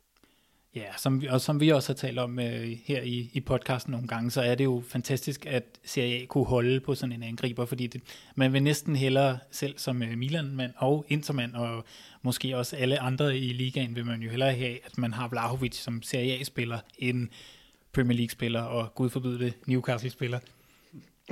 Nej, det ville næsten være synd for ham, ikke? Men ja, ja det, er jo, det, er jo, det, er jo, det er jo fedt, at der er nogen, og, og øh, Øh, jeres klubber, Inter og Milan, gør jo også deres til at prøve at holde på de her øh, talenter, Tonali øh, og Barella, og hvem der ellers er der helt åbenlyst vil være et marked for. Så, så det er godt, vi har de her to, som, som øh, kan holde på nogle af spillerne, så, så det ikke bliver en helt øh, tegneserie-liga, ikke? Jo. Jeg tænker, Ulrik, øh, det er jo ikke, det kan vi lige sige til lytterne, det ved de ikke noget om, men vi havde meget store tekniske problemer herinde i Bardios Pisk, inden du kom igennem, så det er blevet noget senere, den her optagelse, end vi havde tænkt os, det skulle være. Og du har en, øh, en fodboldkamp, du skal i gang med at se, som vi meget nødig vil, øh, vil tage alt for meget tid fra. Se, se Napoli-Barcelona selvfølgelig. ja, den og jeg håber på Napoli. Vi er meget glade for, at du havde tålmodighed til vores teknikbøvl, og lige øh, vil give den et skud her, da vi ringede op for tiende gang, og, øh, og endelig fik det til at virke. Og så håber vi, at øh, næste gang du skal med, fordi du har en, øh, en invitation helt klar til en anden gang, at øh, det virker med det samme. Det, det gør også en fornøjelse at være med, og øh, simpelthen øh, så rart, at der er nogen, der holder gang i, øh, i debatterne og dialogerne om Serie Det er en liga, der fortjener mere opmærksomhed, end den får. Så, øh, så det, det skal I også have tak for. Jamen, øh, det gør vi med glæde. Så uh, tusind tak, og god kamp. Tak for det, Ulrik. Tusind tak. Kan I have det godt. Hej.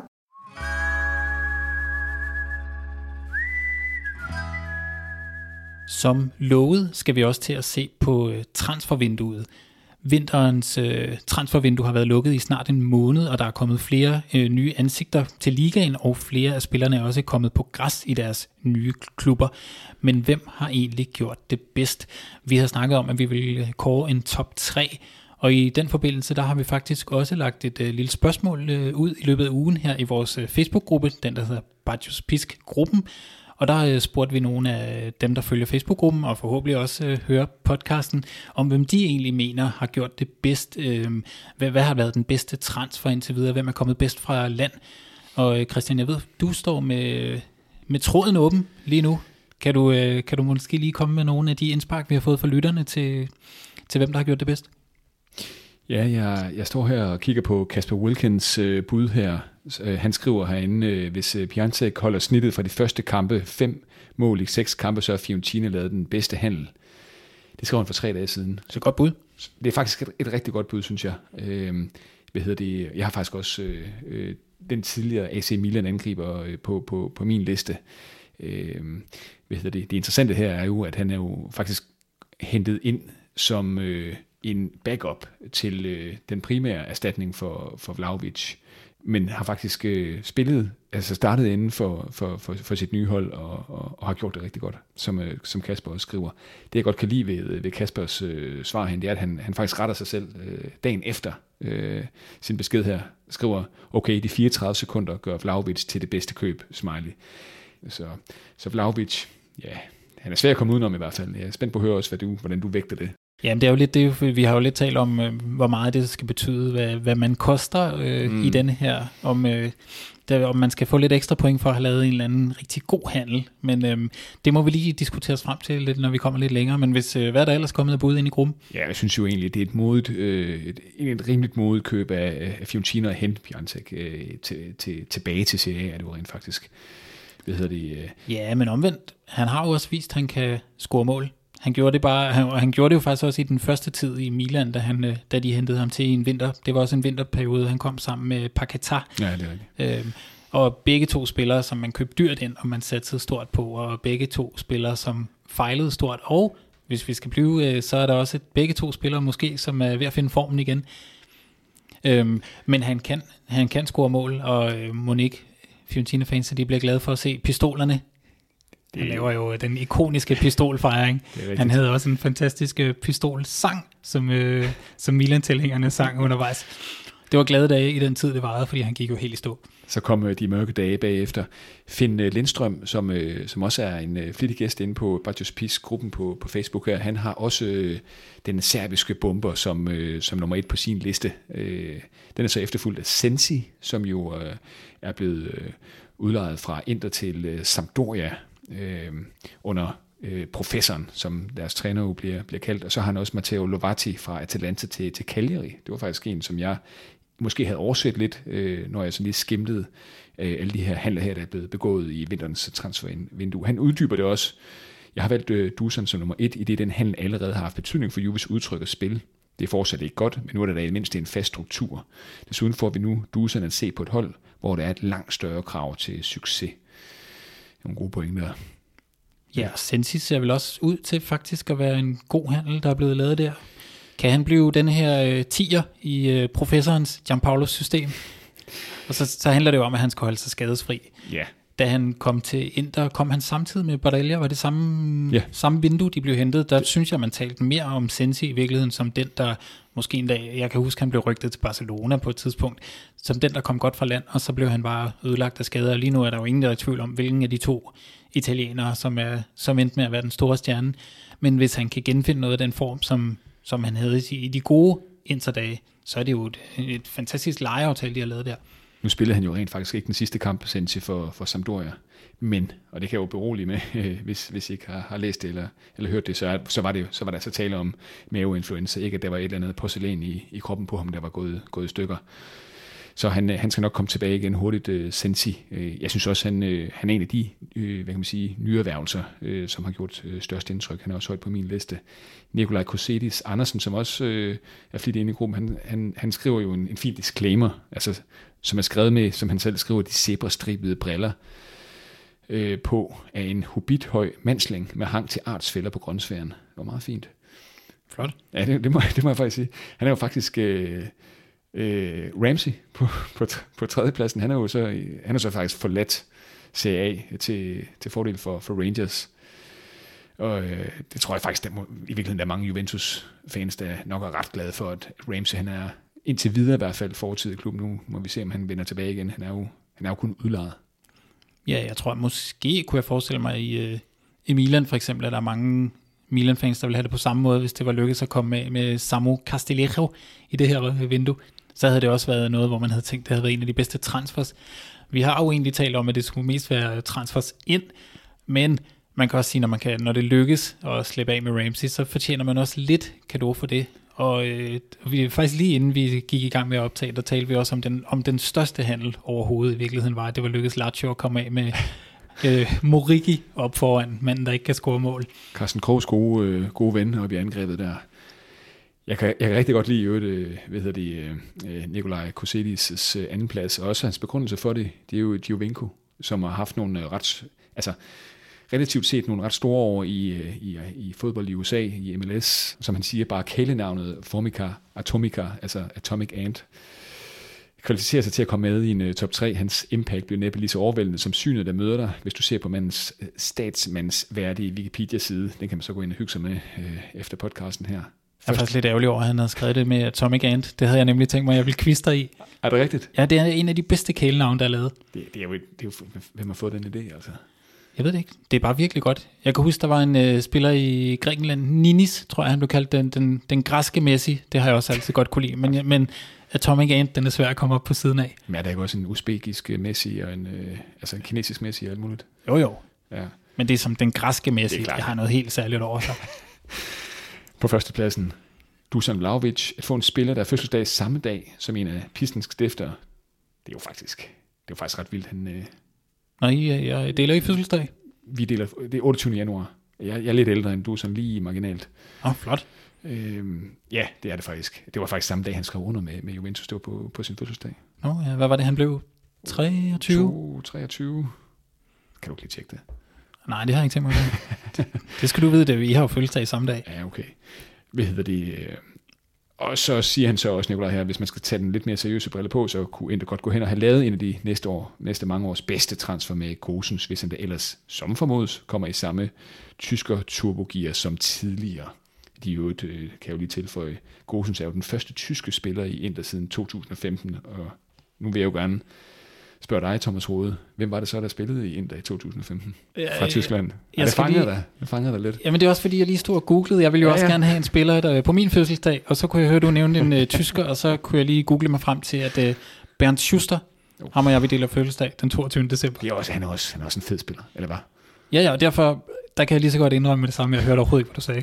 Jeg, jeg, var, jeg havde alt for travlt på Wikipedia. Jeg, jeg, jeg gik også, og det vil jeg gerne være ærlig jeg gik også efter at fange dig, fordi jeg ved, du, du stiller mig et spørgsmål lidt senere, som jeg formentlig ikke kommer til at svare på det var bare den, hvilken tysk, den, den seneste tysker, der har været i Inter, øh, hvis man lige ser bort, fra, ser bort fra Gosens 2015. 2015? Ja, vi skal lidt tilbage. Men, i, men jo ikke så langt tilbage. Nej, og altså også ret stor på National Elf, øh, du ved, med dengang med Miroslav Klose. Så var der du vil lige så godt sige det. Podolski. Ah ja, det er også rigtigt. Han var der ikke så lang tid, og han var ikke det store sus i, i Inter. Ikke på samme øh, hylde som... Ham havde jeg glemt alt om. Jamen, det er faktisk også hvis Klinsmann og, og Breme og Lothar Matthäus, naturligvis fra de store dage i slut 80'erne og start 90'erne der. Kasper, Kasper Kok, han øh, har valgt øh, Sensi som, øh, som sin nummer et, og øh, Piantek som nummer to, og Onana, som jo faktisk ikke er i øh, Inter i, endnu, som, øh, som nummer tre. Også et øh, godt bud, og det var jo lidt tungt nu, hvor øh, hans Kaspers bud nu, hvor det var ham, der havde øh, givet os det her øh, uh, Baggio-kort. Det er rigtigt, ja. Tak for som det, vi nævnte i øh, udsendelsens begyndelse. Jeg har lige fundet det frem igen, her står og kigger på det. Det var, var det dog fedt, altså. Vi hedder det Steffen Villassen. Han, øh, han synes på sin vis, som han skriver overret, at Nani til Venezia kan et eller andet. Jeg kan dog næppe pege... Øh, det er meget godt skrevet. Jeg kan dog ikke helt pege på hvad. Men altså Serie øh, måske mest stilsikre klub henter en tidligere topspiller, der tror på deres ambitiøse projekt, og det citerede det sidste der. Jeg giver det 8 ud af 10, og det er stilpoint alle sammen. Det synes jeg sgu egentlig er meget, meget godt begrundet. Ja, jamen, vi havde ham da også lige op at vende som en bobler. Ja, det er rigtigt nok. Mest også, fordi det bare er lidt sjovt. Jeg synes, øh, jeg synes øh, Sebastian Stavlund også har nogle gode bud. Vlahovic på førstepladsen her. Gosens på, øh, på andenpladsen. Og så en øh, spiller, som jeg også har kigget en lille smule på, hvis man skulle have en bobler det er, hvad hedder det, Ricci, som er kommet fra, fra Empoli øh, til Torino. Og, øh, og han er jo en rigtig U21 øh, landsholdsspiller. Øh, er han ikke 20 år? Det mener jeg, han er lidt frit fra... Han er sådan en, men øh, hvis man spiller fodboldmanager, så har man også lidt kig på ham til midtbanen. Ja, og øh, som han siger, han er øh, Richie gået lidt under radaren, da han ikke er noget stort navn, parentes endnu. Meget lovende spiller, som har potentiale til at udvikle sig og løfte sit spil til nye højder under Juricic vinger. Går alt godt, kan han meget vel blive en del af fremtidens absurde mandskab om nogle år, selvom der er hård konkurrence på hans position. Og det er der virkelig lidt. Det må man sige. Der er jo også en uh, Rovella, i, som kommer til Juventus på et tidspunkt. Ja, ja, ja og så har vi jo Tonali, Bardelia, måske Sensi. Vi har dem alle sammen. Hvem vil du egentlig øvrigt vælge på din øh, øh, midtbane. Altså, at Suli skal jo snart i aktion i en skæbnekamp mod, er det ikke Nordmakedonien i semifinalen? Tre spillere på den centrale. Oh, vi kan vel ikke komme ud om øh, den lille Vedati i PSG? Han er vel første valget. Ja, det vil jeg også mene. Så Tonali. Og det, det siger jeg uden... Så er det, de, for, øh, så er det i stedet for Barella, tror jeg. Kan de ikke spille begge to? Jo, så er det i stedet for Locatelli. Ja, det hælder jeg faktisk lidt til. Jeg ved ikke, om jeg, jeg skal lige prøve at forestille mig, hvordan den hænger sammen. Ja, det tror jeg lidt, Tonali har Jamen, jeg, været ekstremt god. Ja, ja, jeg deler din begejstring for, for Tonali, det ved du. Måske er det faktisk øh, sådan, den skal se ud. Ja. Det er ret i. Jamen, så har du bare sådan tre. Vi bliver nødt til at have en, der også kan fordele lidt. Jorginho, en øh, God, ja. Locatelli. Ej, hvor er der mange gode midtbanespillere. Er det ikke, er det ikke, er, uh, jeg er ked af det, men er Tonali i fjerde Ja, åh, det er han nok. Første mand for bænken. Ja, det, det er måske der, men, det, men han er ikke langt fra. Thomas, du, du, du skrev jo også derinde, øh, øh, hvordan udtaler du egentlig det her? Lasetic. Ja, det tror jeg. Jeg var ellers sikker på, at Milan havde hentet den nye Vlaovic, skrev du. Ja, han har ikke været på banen endnu. han er også kun 18. øhm, jeg tænkte bare, øh, da jeg tror, der var mange Milan-tilhængere, som havde håbet, der ville ske bare et eller andet i vinterens transfervindue, hvor man sad der og opdaterede sociale medier og kiggede lidt på forummet, og der skete ingenting det eneste, der egentlig skete, var, at øh, der, der var snak om, at man ville hente Pellegri, som man havde på leje, måske øh, købe ham, og så lege ham ud med det samme. Øhm, det lykkedes ikke. Han smuttede i stedet for, at han blev solgt til Torino, mener det var. Og øh, ja, så hentede man en, øh, en 18-årig serber ind, som ingen nogensinde har hørt om. Og øh, det, jeg har kunne læse mig til, det er, at de, gang, ligesom, de er i gang med at træne ham i form, og så kan det være, at han lige får et par indhop. Det er jo, øh, det er jo et angreb, hvor det er nogenlunde nemt at få nogle minutter, kan man sige, når det er to meget aldrende herrer, de har op foran. Zlatan spiller jo færre og færre kampe, og Giroud skal også aflastes en gang imellem, så må ikke vi får ham at se, men uh, han kommer ikke i nærheden af en top 3 over bedste indkøb. Ikke nu i hvert fald. Ja, jeg har også kigget på Zakaria på, den, øh, på Juventus' defensive øh, midtbane. Mm. Han, han, han scorede jo faktisk ligesom, han, han er jo ikke en spiller, der scorer specielt mange mål, men han scorede jo altså sin debut ligesom Dusan Vlahovic, og ligner, nu er det meget tidligt, et solidt anker på, på den, netop den defensive midtbane. Han er 25 år, landsholdsspiller med Schweiz, med næsten 50 øh, kampe, har en kontrakt på 4,5 år, nåede 125 kampe for Mönchengladbach. Det er usædvanligt mange kampe for så relativt en, altså han er også en helt ung længere, men, men, men han er det der 25, det er, det er virkelig, virkelig mange kampe. Jeg synes også, han er, han er, han er tæt på en top 3. Øh, hvad har vi ellers, man kunne nævne? Det er også sådan en, hvordan udtales det egentlig, Cousins, der er kommet til Venezia fra Bayern München. Hvor han jo ja, det var også en overraskende handel. Ja, det var det lidt. I særligt, øh, jeg er sikkert ligesom alle mulige andre, der har spillet manager, så er man lidt præget af, hvor gode spillere nogle gange bliver i det spil. Ja. Og han har i hvert fald haft nogle spil, hvor han bliver rigtig god, og så tænker jeg, hvordan kan det dog lykkes at hente. Og der er jo heller ikke mange spillere, tænker jeg, før i tiden, der er gået fra Bayern München til Venezia. Nej, det er der, det er der ikke. Altså, Gosen, synes jeg, øh, altså, nu er det, nu er det jo ikke nogen hemmelighed, jeg holder med Inter, men, men han, altså Inter har hentet Atalantas, en af Atalantas største våben i de nye år, eller de senere år her, 9 og 11 mål henholdsvis i de to seneste sæsoner. I første det er jo sådan lidt en sjov konstruktion, sådan en typisk øh, italiensk konstruktion, med et lån til sommer, der så konverteres til et køb, hvis visse betingelser er, er opfyldt. Øh, som vi snakker om, han er den første tysker i Inter siden Podolski i 15. En aftale, der kommer til at koste Inter i sådan en omegn af 25 millioner øh, euro øh, altså det ligner næsten sådan en ny Morata Masterclass. Han er 27 år, og burde jo egentlig være sin sådan bedste, eller i hvert fald fodboldmæssigt, Tyskland spiller. Ja, og de, de, de går jo også ind og finder den afløser, der skal være på et eller andet tidspunkt, et eller andet tidspunkt for Peticic, som jo ellers spiller ekstremt godt lige i øjeblikket. Ja, forestil dig, hvis de forlænger med, med Peticic, og så have de to våben på, på, ja, faktisk på samme position jo. Ja, det ser godt ud. Skal vi prøve Altså hvis vi nu kigger her på, på de her fine bud, der er kommet ind i, i gruppen her, blander det ind med vores sådan egne øh, top 3 øh, lister her. Altså det, jeg har også Vlahovic på min første plads, øh, også selvom han koster Juventus i, i omegnen af 70-75 millioner euro. Jeg synes, han, øh, jeg synes, han har trådt i karakter i, i højere grad end Juventus i virkeligheden har trådt i karakter her efter vinterens transfervindue. Skole, yeah. altså bare det der mål, han laver mod Villarreal, han ser ikke engang målet i afslutningsøjeblikkerne. Han ved, at øh, han ved, hvor missilet havner, og den havner over ved, ved stolpen og går ind. Altså, det er bare så, det er, det er så klinisk. Øh, jeg vil lige se, han scorede jo 44 mål for Fiorentina. Øh, 41 af de 44 mål er scoret ind i straffesparksfeltet.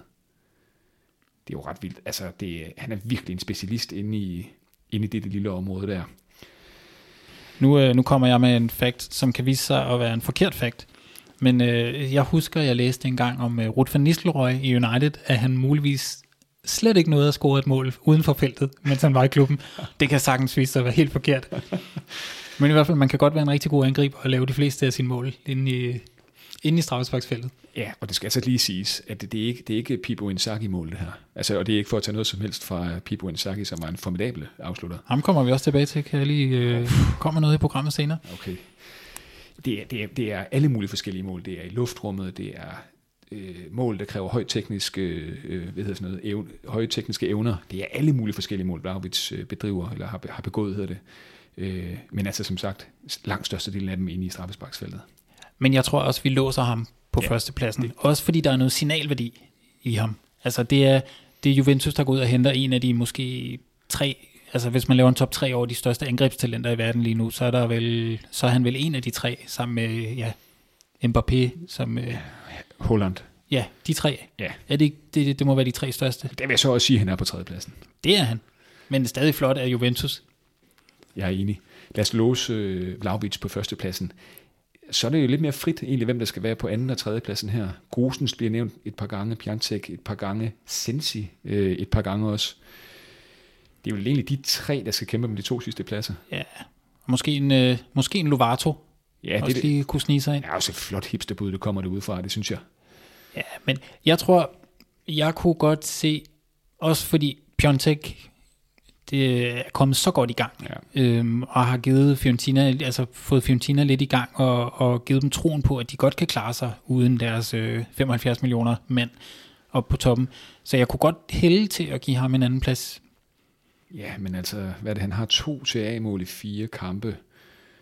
Og det, og det interessante er jo, at han er den her backup til Cabral, der var hentet i svejsiske Bern. Og, og han har jo faktisk også været på græs for, for Viola, men har ikke scoret endnu. Øh, det er meget, meget tidligt også at, at vurdere, hvem der egentlig er den bedste transfer, men, men, men jeg, kan godt, jeg kan godt købe ind på Piantex på, på, på andenpladsen faktisk. Det er der også flere, der nævner derinde, som sagt. Og så er det, giver man den til Gosen, som ikke har spillet? Er det, er det ikke... Altså, skal, skal han have bare for at være en, øh, en god handel? Han har ikke været på græs endnu. Mm. Der, der kunne jeg godt lidt mere gå med en Sensi, synes jeg. Synes det er også, det, det er jo sådan en spiller, som øh, jeg vil selvfølgelig gerne se Grusens gøre det, gøre det godt i Inter. Eller, det vil jeg ikke. Okay. Men Sensi, Sensi er sådan en spiller, som man under at komme i gang igen. Mm. Øhm, og jeg synes, det er herligt, at han, han, er begyndt, at- han kan gå ind og være sådan en dominerende skikkelse på, øh, i ligaen igen. Så jeg synes også alene af den grund, så, så kunne han godt være den, der udgør den sidste plads i top 3'en. Okay, så lad, os, så lad os sige det. Jeg kan godt gå med til det, og det er også et fint øh, parameter. Øh, et fint kriterie at stille op. Vi har ikke set Gosens endnu, og det vil være ærgerligt at, at sætte ham på en, på en tredje plads, hvis han øh, går i stykker lige med det samme. Det er der ikke nogen øh, garanti for. Så lad os gøre det. øh, putte ham på, på tredjepladsen. Øh. Ja, og så lige husk at sige mange tak for alle de øh, Ja. gode bud. Vi elsker altid at læse med ind i øh, Badjus Pisk-gruppen, og øh, vi har nævnt den mange gange i podcasten. Det er et, et herligt lille sted for alle dem, der lytter med, og der sker lidt en gang imellem. Der er nogen, der deler, når de er på ture i Italien, eller når de køber Panini-kort. Øh, der sker lidt en gang imellem, og der er også rigtig mange, der deler deres både glæder og frustrationer over, når de spiller øh, holdet, spillet øh, Serie A-manager. Så bliver det heller ikke den her gang uh, Conti eller Ricci kom på tredjepladsen, eller andenpladsen eller førstepladsen. Nej, det er surt. Ja. Men vi kan måske godt give salget af Morigi sådan en, øh, en lille heder. Ja, helt klart. Special mention. Ja, så bliver Carsten Kroh også glad.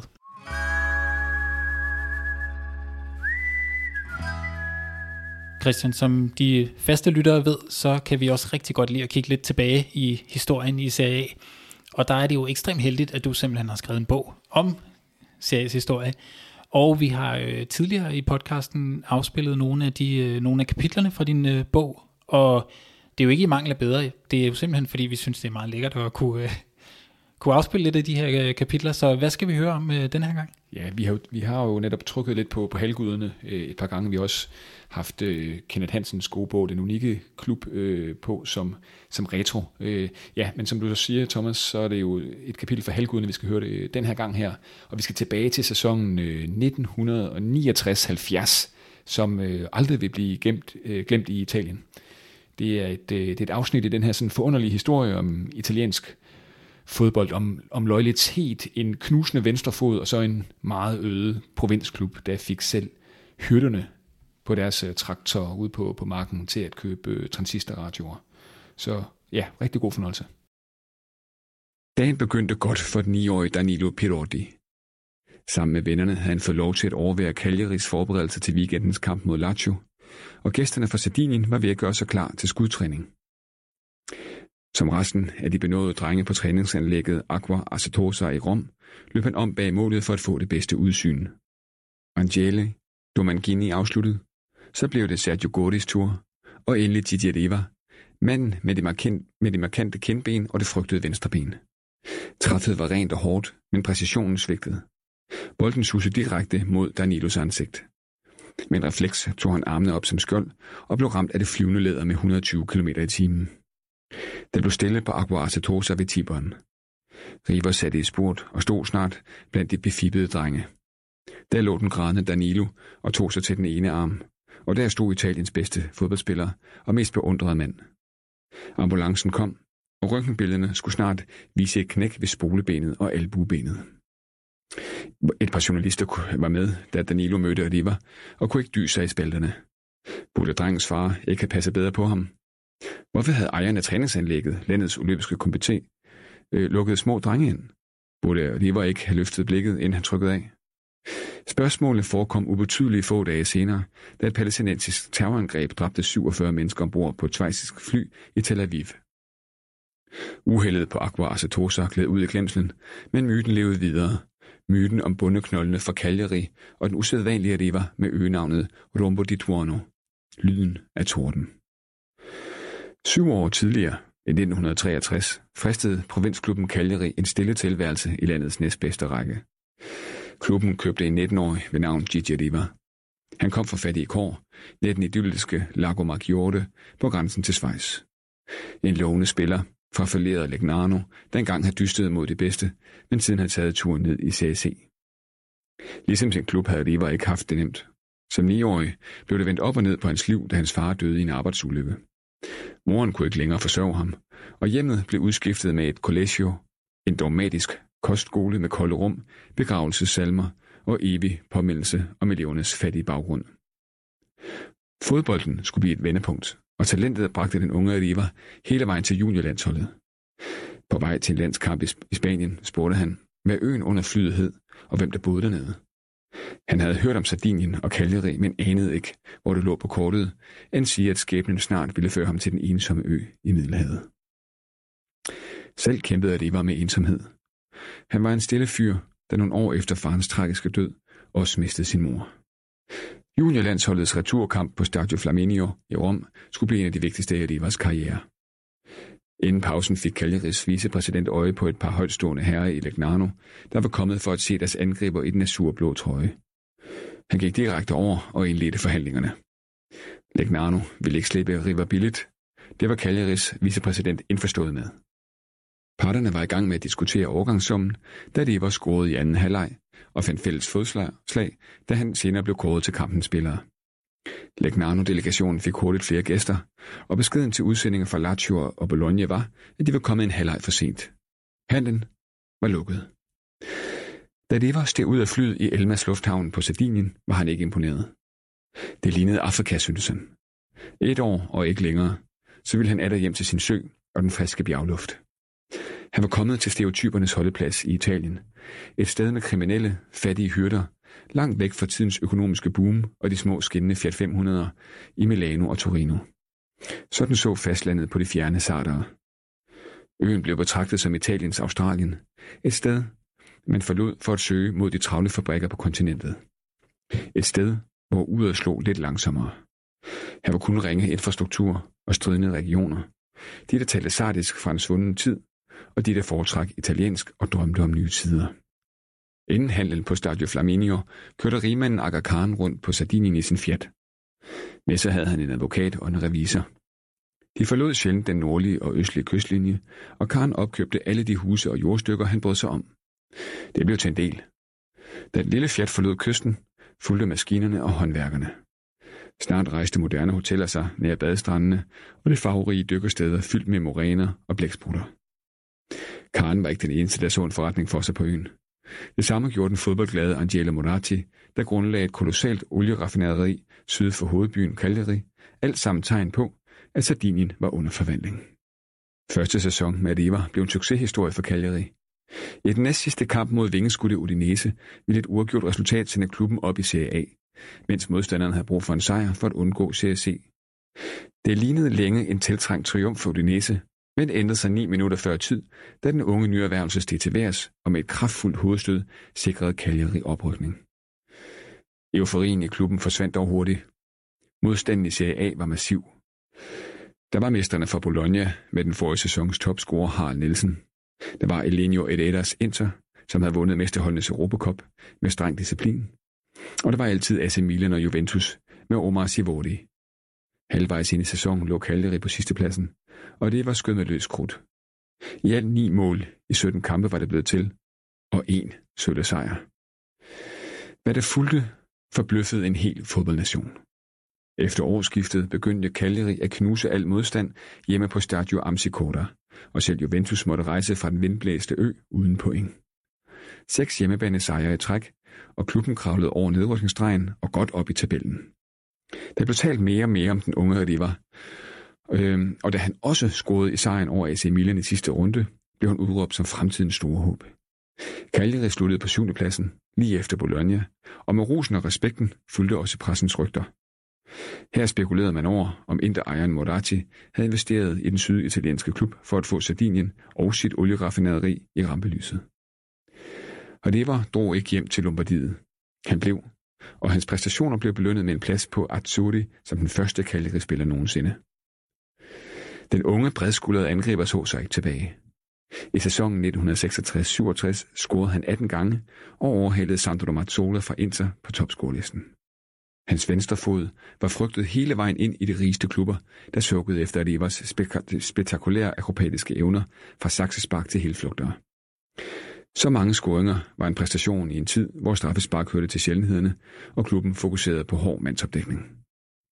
Interessen samlede sig også om Manlio Scopinio, hjernen bag succesen, Il Filosofo, filosofen.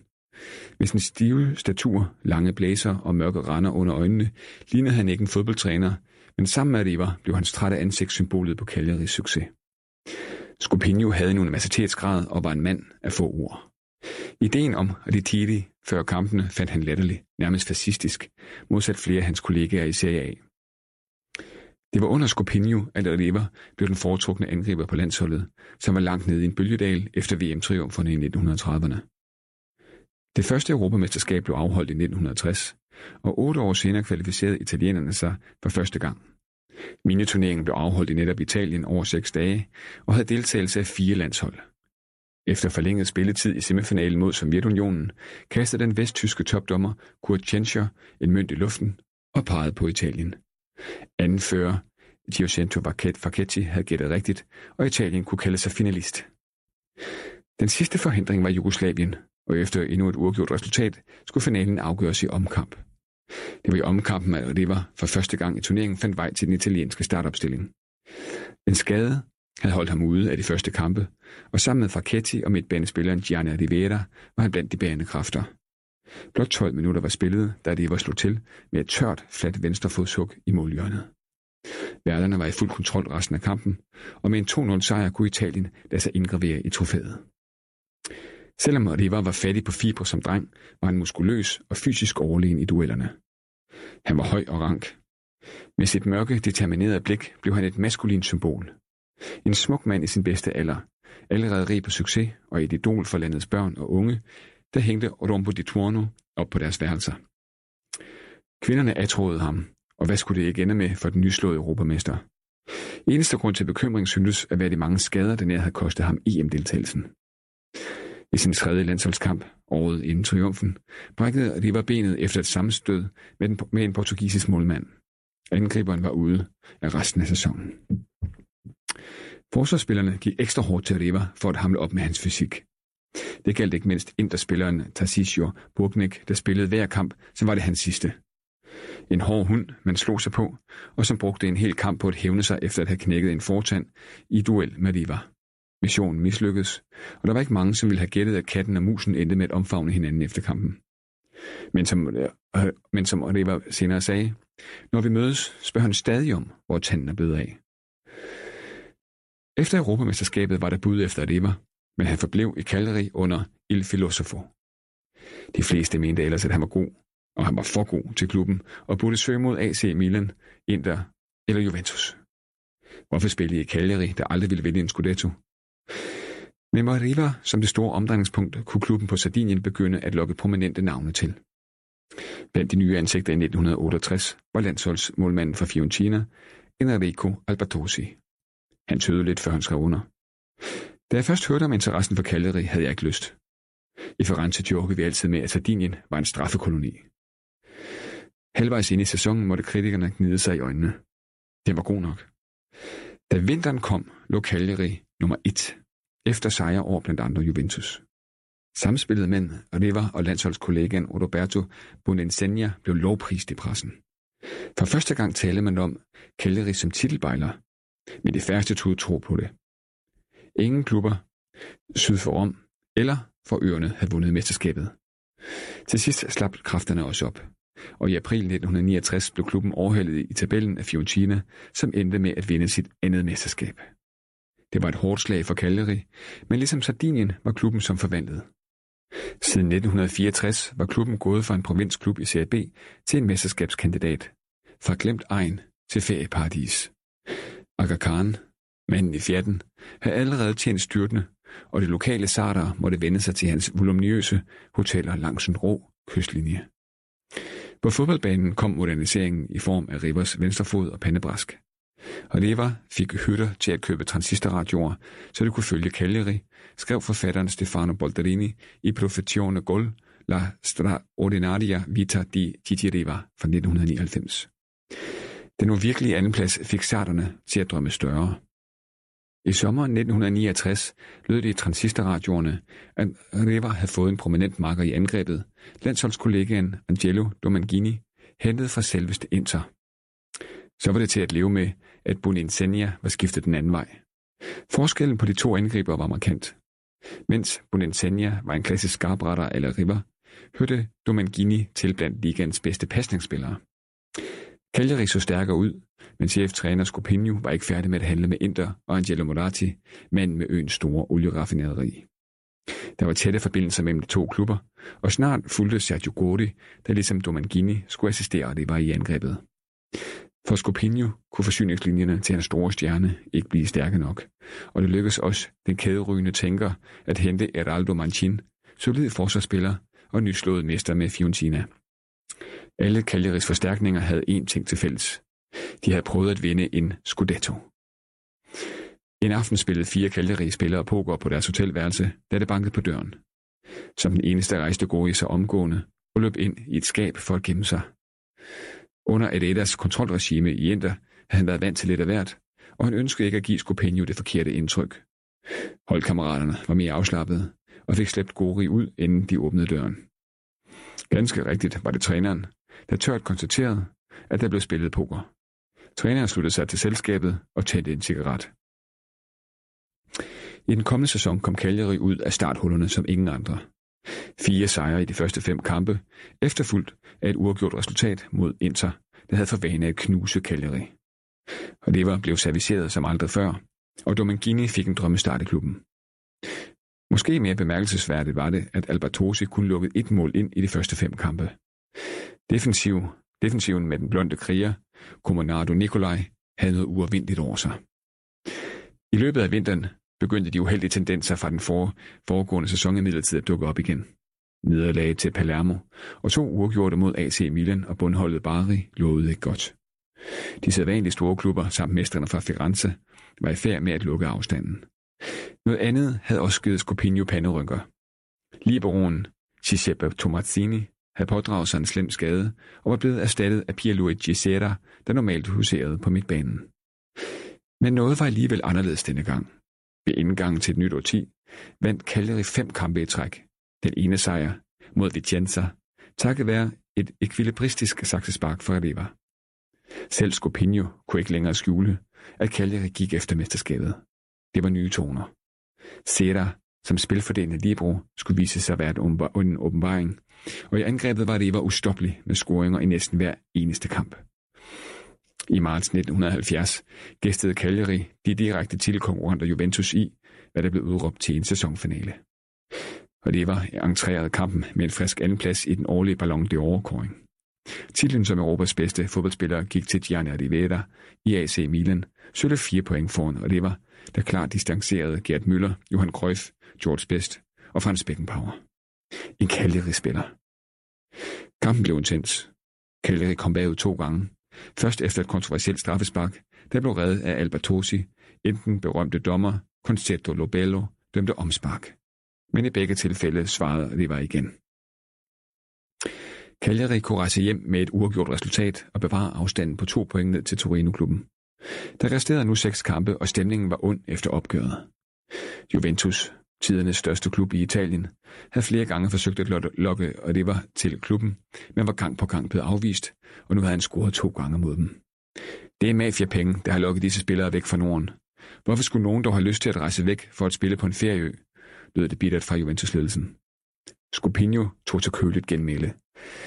I alt for lang tid har Juventus og Milano-klubberne haft pengene og kontakterne til at sikre, at de har fået, hvad de har peget på. Hvis Cagliari skulle ende med at vinde sig af ved at vurdere, at det vil være det første ærlige mesterskab i årvis, sagde han. Nogle uger senere, 12. april 1970, blev to fanger på flugt lagt i håndjern på et fyldt Stadio Amsicota. De havde ikke kunne holde sig væk fra det vigtige opgør mellem Kalderi og nedrykningstruede Bari. Til deres overraskelse blev de ikke ført tilbage til deres celler med det samme, men til tilskuerrækkerne, hvor de fik lov til at overvære den længe ventede kamp, da politibetjentene ikke ville gå glip af noget. For nu galt det. Der resterede blot tre runder, og afstanden ned til Juventus lød på tre point. Med en sejr over Bari og et samtidigt uafgjort øh, til Juventus ville det hele være afgjort. Første halvleg var rig på chancer, men fattig på mål. Cagliari dominerede, og få minutter inden pausen kom det forløsende mål.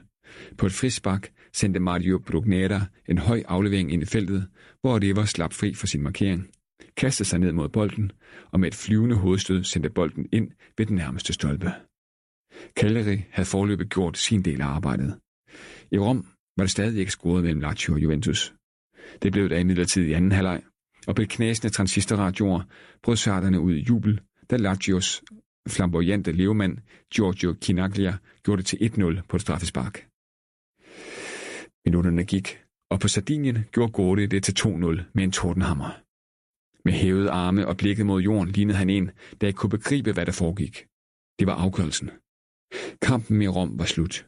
Tusindvis af tilskuere forserede Martini og Coca-Cola-skiltene og løb ind mod deres helte. Festen varede i dagvis, og der blev afholdt iscenesatte begravelser for Juventus og de to Milano-klubber overalt på øen. Flere aviser citerede Scopinio for at sige, at et mesterskab med Cagliari havde samme værdi som 10 mesterskaber andre steder. I byen blev der ophængt store banner med teksten Velkommen til fodboldens hovedstad. Den lokale avis, Lionione Sada, satte rekord med 125.000 solgte eksemplarer dagen derpå. Kynikerne viskede krone, at Cagliaris mesterskab var kommet på en billig baggrund. Der var tydeligvis noget, øh, sket noget med hierarkiet i Serie A. Først med Fiorentinas mesterskab, og nu Cagliaris. Sikkert var det, at storholdene, der blev begravet på Sardinien, ikke lignede sig selv. Inter havde sagt farvel til Herrera, og også Juventus samlede kræfter til et nyt kapitel. Torino-klubben var langt fra fordums styrke og savnede profiler på niveau med Boniperti, Sivori og Charles. Alt det var Rima og Cagliari ligeglade med. Festen fortsatte. Sommerens verdensmesterskab i Mexico nærmede sig, og storklubberne sværmede om hovedpersonen. Sådan havde det været de seneste sommer, og selv ved juletid ankom en gave fra præsident Moratti i Inter. Blot for at holde forbindelsen varm, hvis nu, at skulle komme på andre tanker. For mange var det en gåde, hvorfor angriberne ikke lå sig friste af, at mange doblede sin løn i Norditalien. Der var endda forlydende om, at Cagliari havde modtaget et sensationelt tilbud fra Juventus på 1 milliard lire og ni spillere blot for Rivers underskrift.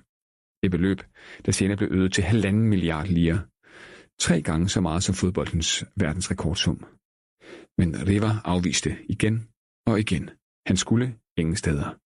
Pressen rettede af søgelyset mod Moratti, der havde en åbenlys interesse i at forpure et skifte til ærkerivalerne.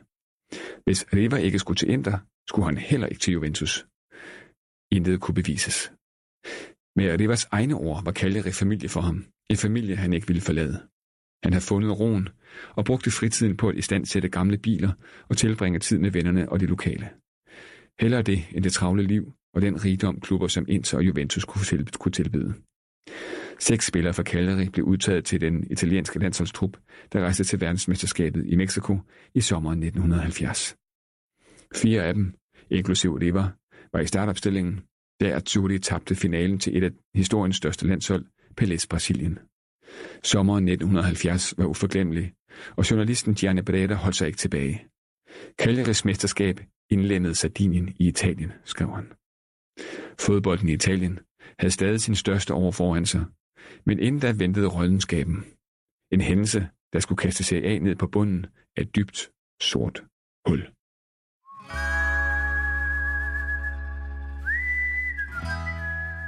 Vi nærmer os afslutningen på dagens podcast, men der er jo ingen Bajos Pisk uden de faste elementer her til slut i podcasten.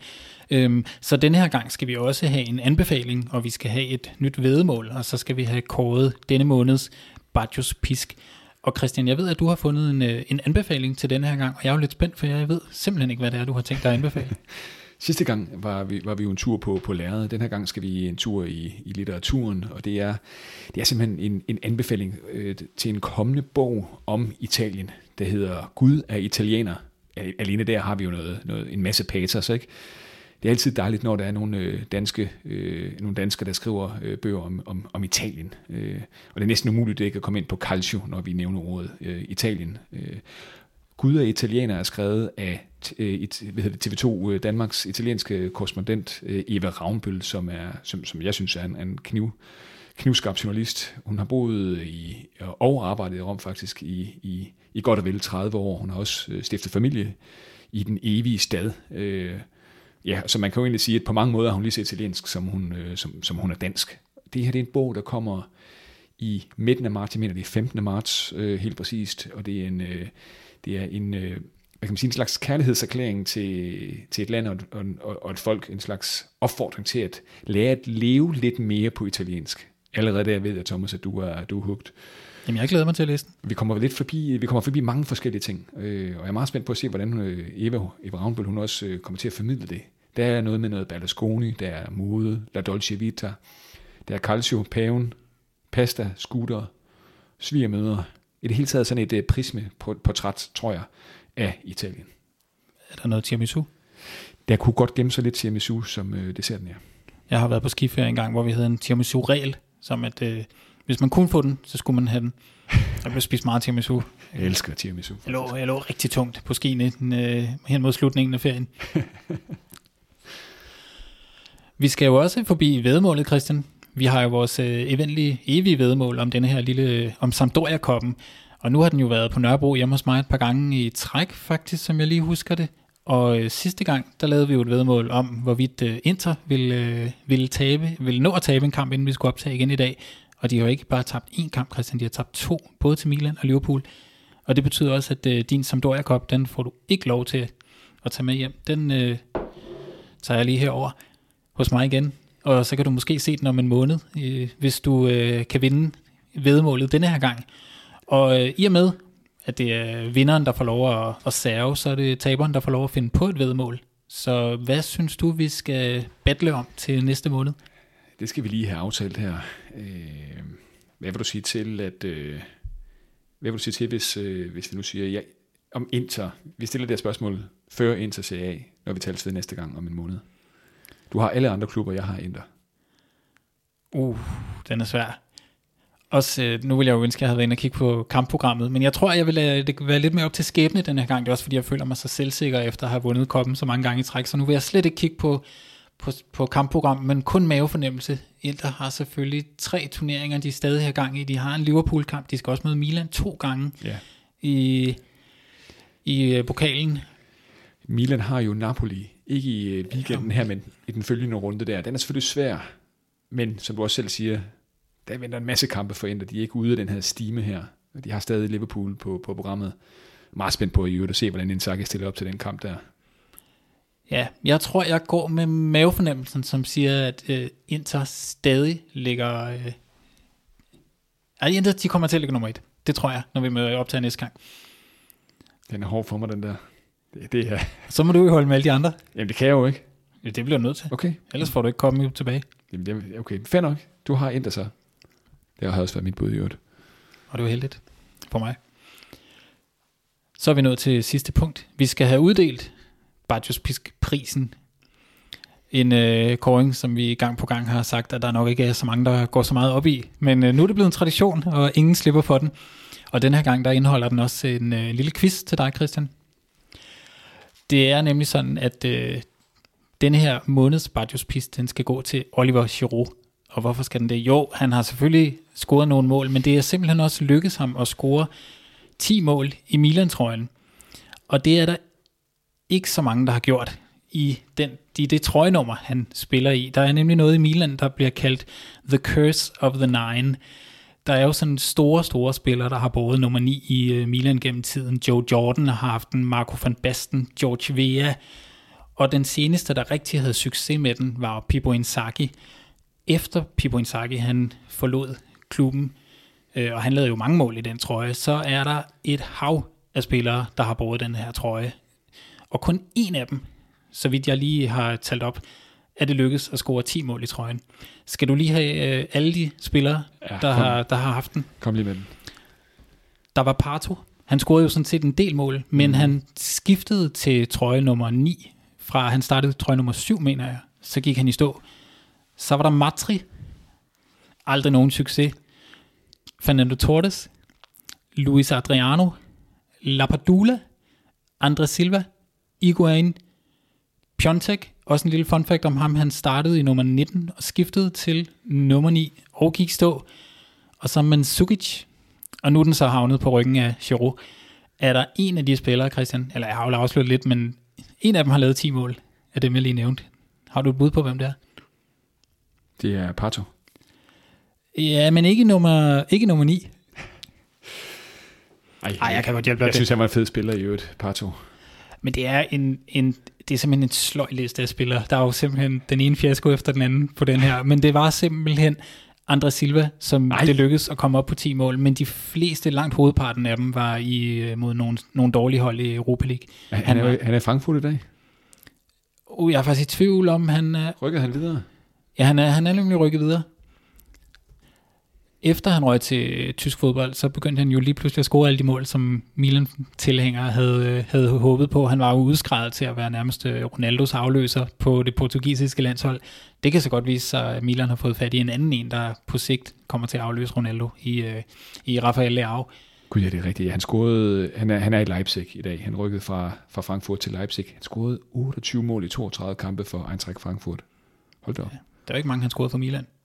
Nej, to mål i 25 kampe. Skal du have, øh, bare fordi det er unfair, en quiz til? Ja, jeg er bare kommet. Klokken er jo 10 i 10, så Hvor mange mål scorede Mandzukic, mens han bare er nummer 9 i Milan?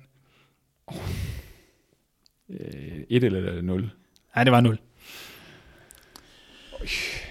Drøjt. Ja, så jeg synes af samme grund, fordi nummer 9, den er svær at, at bære i Milan, at uh, Giroud han får lov til at få den her måneds Bajos pisk for at lykkes trods alt med at lave 10 mål i en alder af 5-36. Så får man prisen. Ja, og så scorer han to mål mod netop Inter i det her øh, Inter, Inter, eller hvad hedder det, Milano Derby her, så jo, det er sgu fortjent. Ja, så viser det sig faktisk også som en lille øh, krølle på hælen her, at øh, Milan sådan umiddelbart faktisk øh, får flere point, når de spiller med Giroud, end øh, når de spiller med Zlatan. Det må gøre lidt ondt på den skadede og meget aldrende svensker. Er det ved at være slut med Zlatan i Milan nu? Ja, det tror jeg. Jeg tror, de er meget i tvivl om, hvorvidt de skal forlænge ham øh, endnu en sæson. Han er afvist sig, og det, han får så få minutter på banen efterhånden. Det betyder jo, at det så er Simon Kjær, når han er tilbage fra sin langtidsskade. Det er ham, der skal, skal, skal hive holdet op, når, altså, når presset er stort. Ja, så er han alderspræsident lige pludselig ja. på det her meget, meget unge, og hvis jeg selv skal sige det, det er der også heldigvis andre end mig, der siger, det er et spændende hold for tiden. Det er det, det er det. Øh, der er jo nogen, der, der, der simpelthen mener, jeg tror faktisk, jeg selv har sagt det også i en, i en, i en, i en podcast på, på Radio 4 på et tidspunkt, at Milans infra- infrastruktur og langtidsstrategi er, er ekstremt holdbar. Og, øh, og på den måde kan man godt argumentere for, at Milan måske er det hold, der er bedst rustet til de kommende år. Ja, og så er der et lille men til den, det er, at der er rigtig meget, der står og falder med, om det lykkes øh, at få forlænget med Rafael Leao. Han er sådan, Kessie har klubben vinket farvel til, men det lykkes at få forlænget med Theo Hernandez, og Benacer ser ud til at være meget tæt på, men jeg tror, alle har øjnene rettet mod Leao, fordi hvis man får forlænget med ham, så er det også en måde at sige på, at vi er, vi er kommet for at blive, og vi kan også holde på en af de mest sådan, spændende spillere i ligaen. Absolut. Og med de ord sagt, Christian, så er vi jo simpelthen nået til vejs ende. Vi skal sige tusind tak til vores øh, gæst, Ulrik, også fordi han gad at blive hængende, trods alt de tekniske problemer, vi havde. Dem, øh, dem fik lytterne heldigvis ikke indblik i, men det har været en lang aften.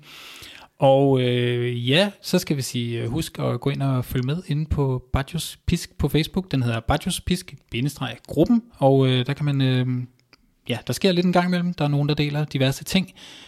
Og så som den aller, aller, aller sidste ting, hvis I lige sidder og har tiden, så øh, gå meget gerne ind på Apple Podcast og, øh, og giv den her øh, podcast en måske et par stjerner, måske, måske fem. Det jo- det er helt op til jer selv. Vi er i hvert fald meget glade for den øh, respons, øh, podcasten har fået indtil videre. Det er jo et øh, fritids- og hyggeprojekt, som vi laver ved siden af vores arbejde. Tusind tak for de mange anmeldelser. Det betyder rigtig, rigtig meget. Det gør det. Det holder os varmt gennem vinteren.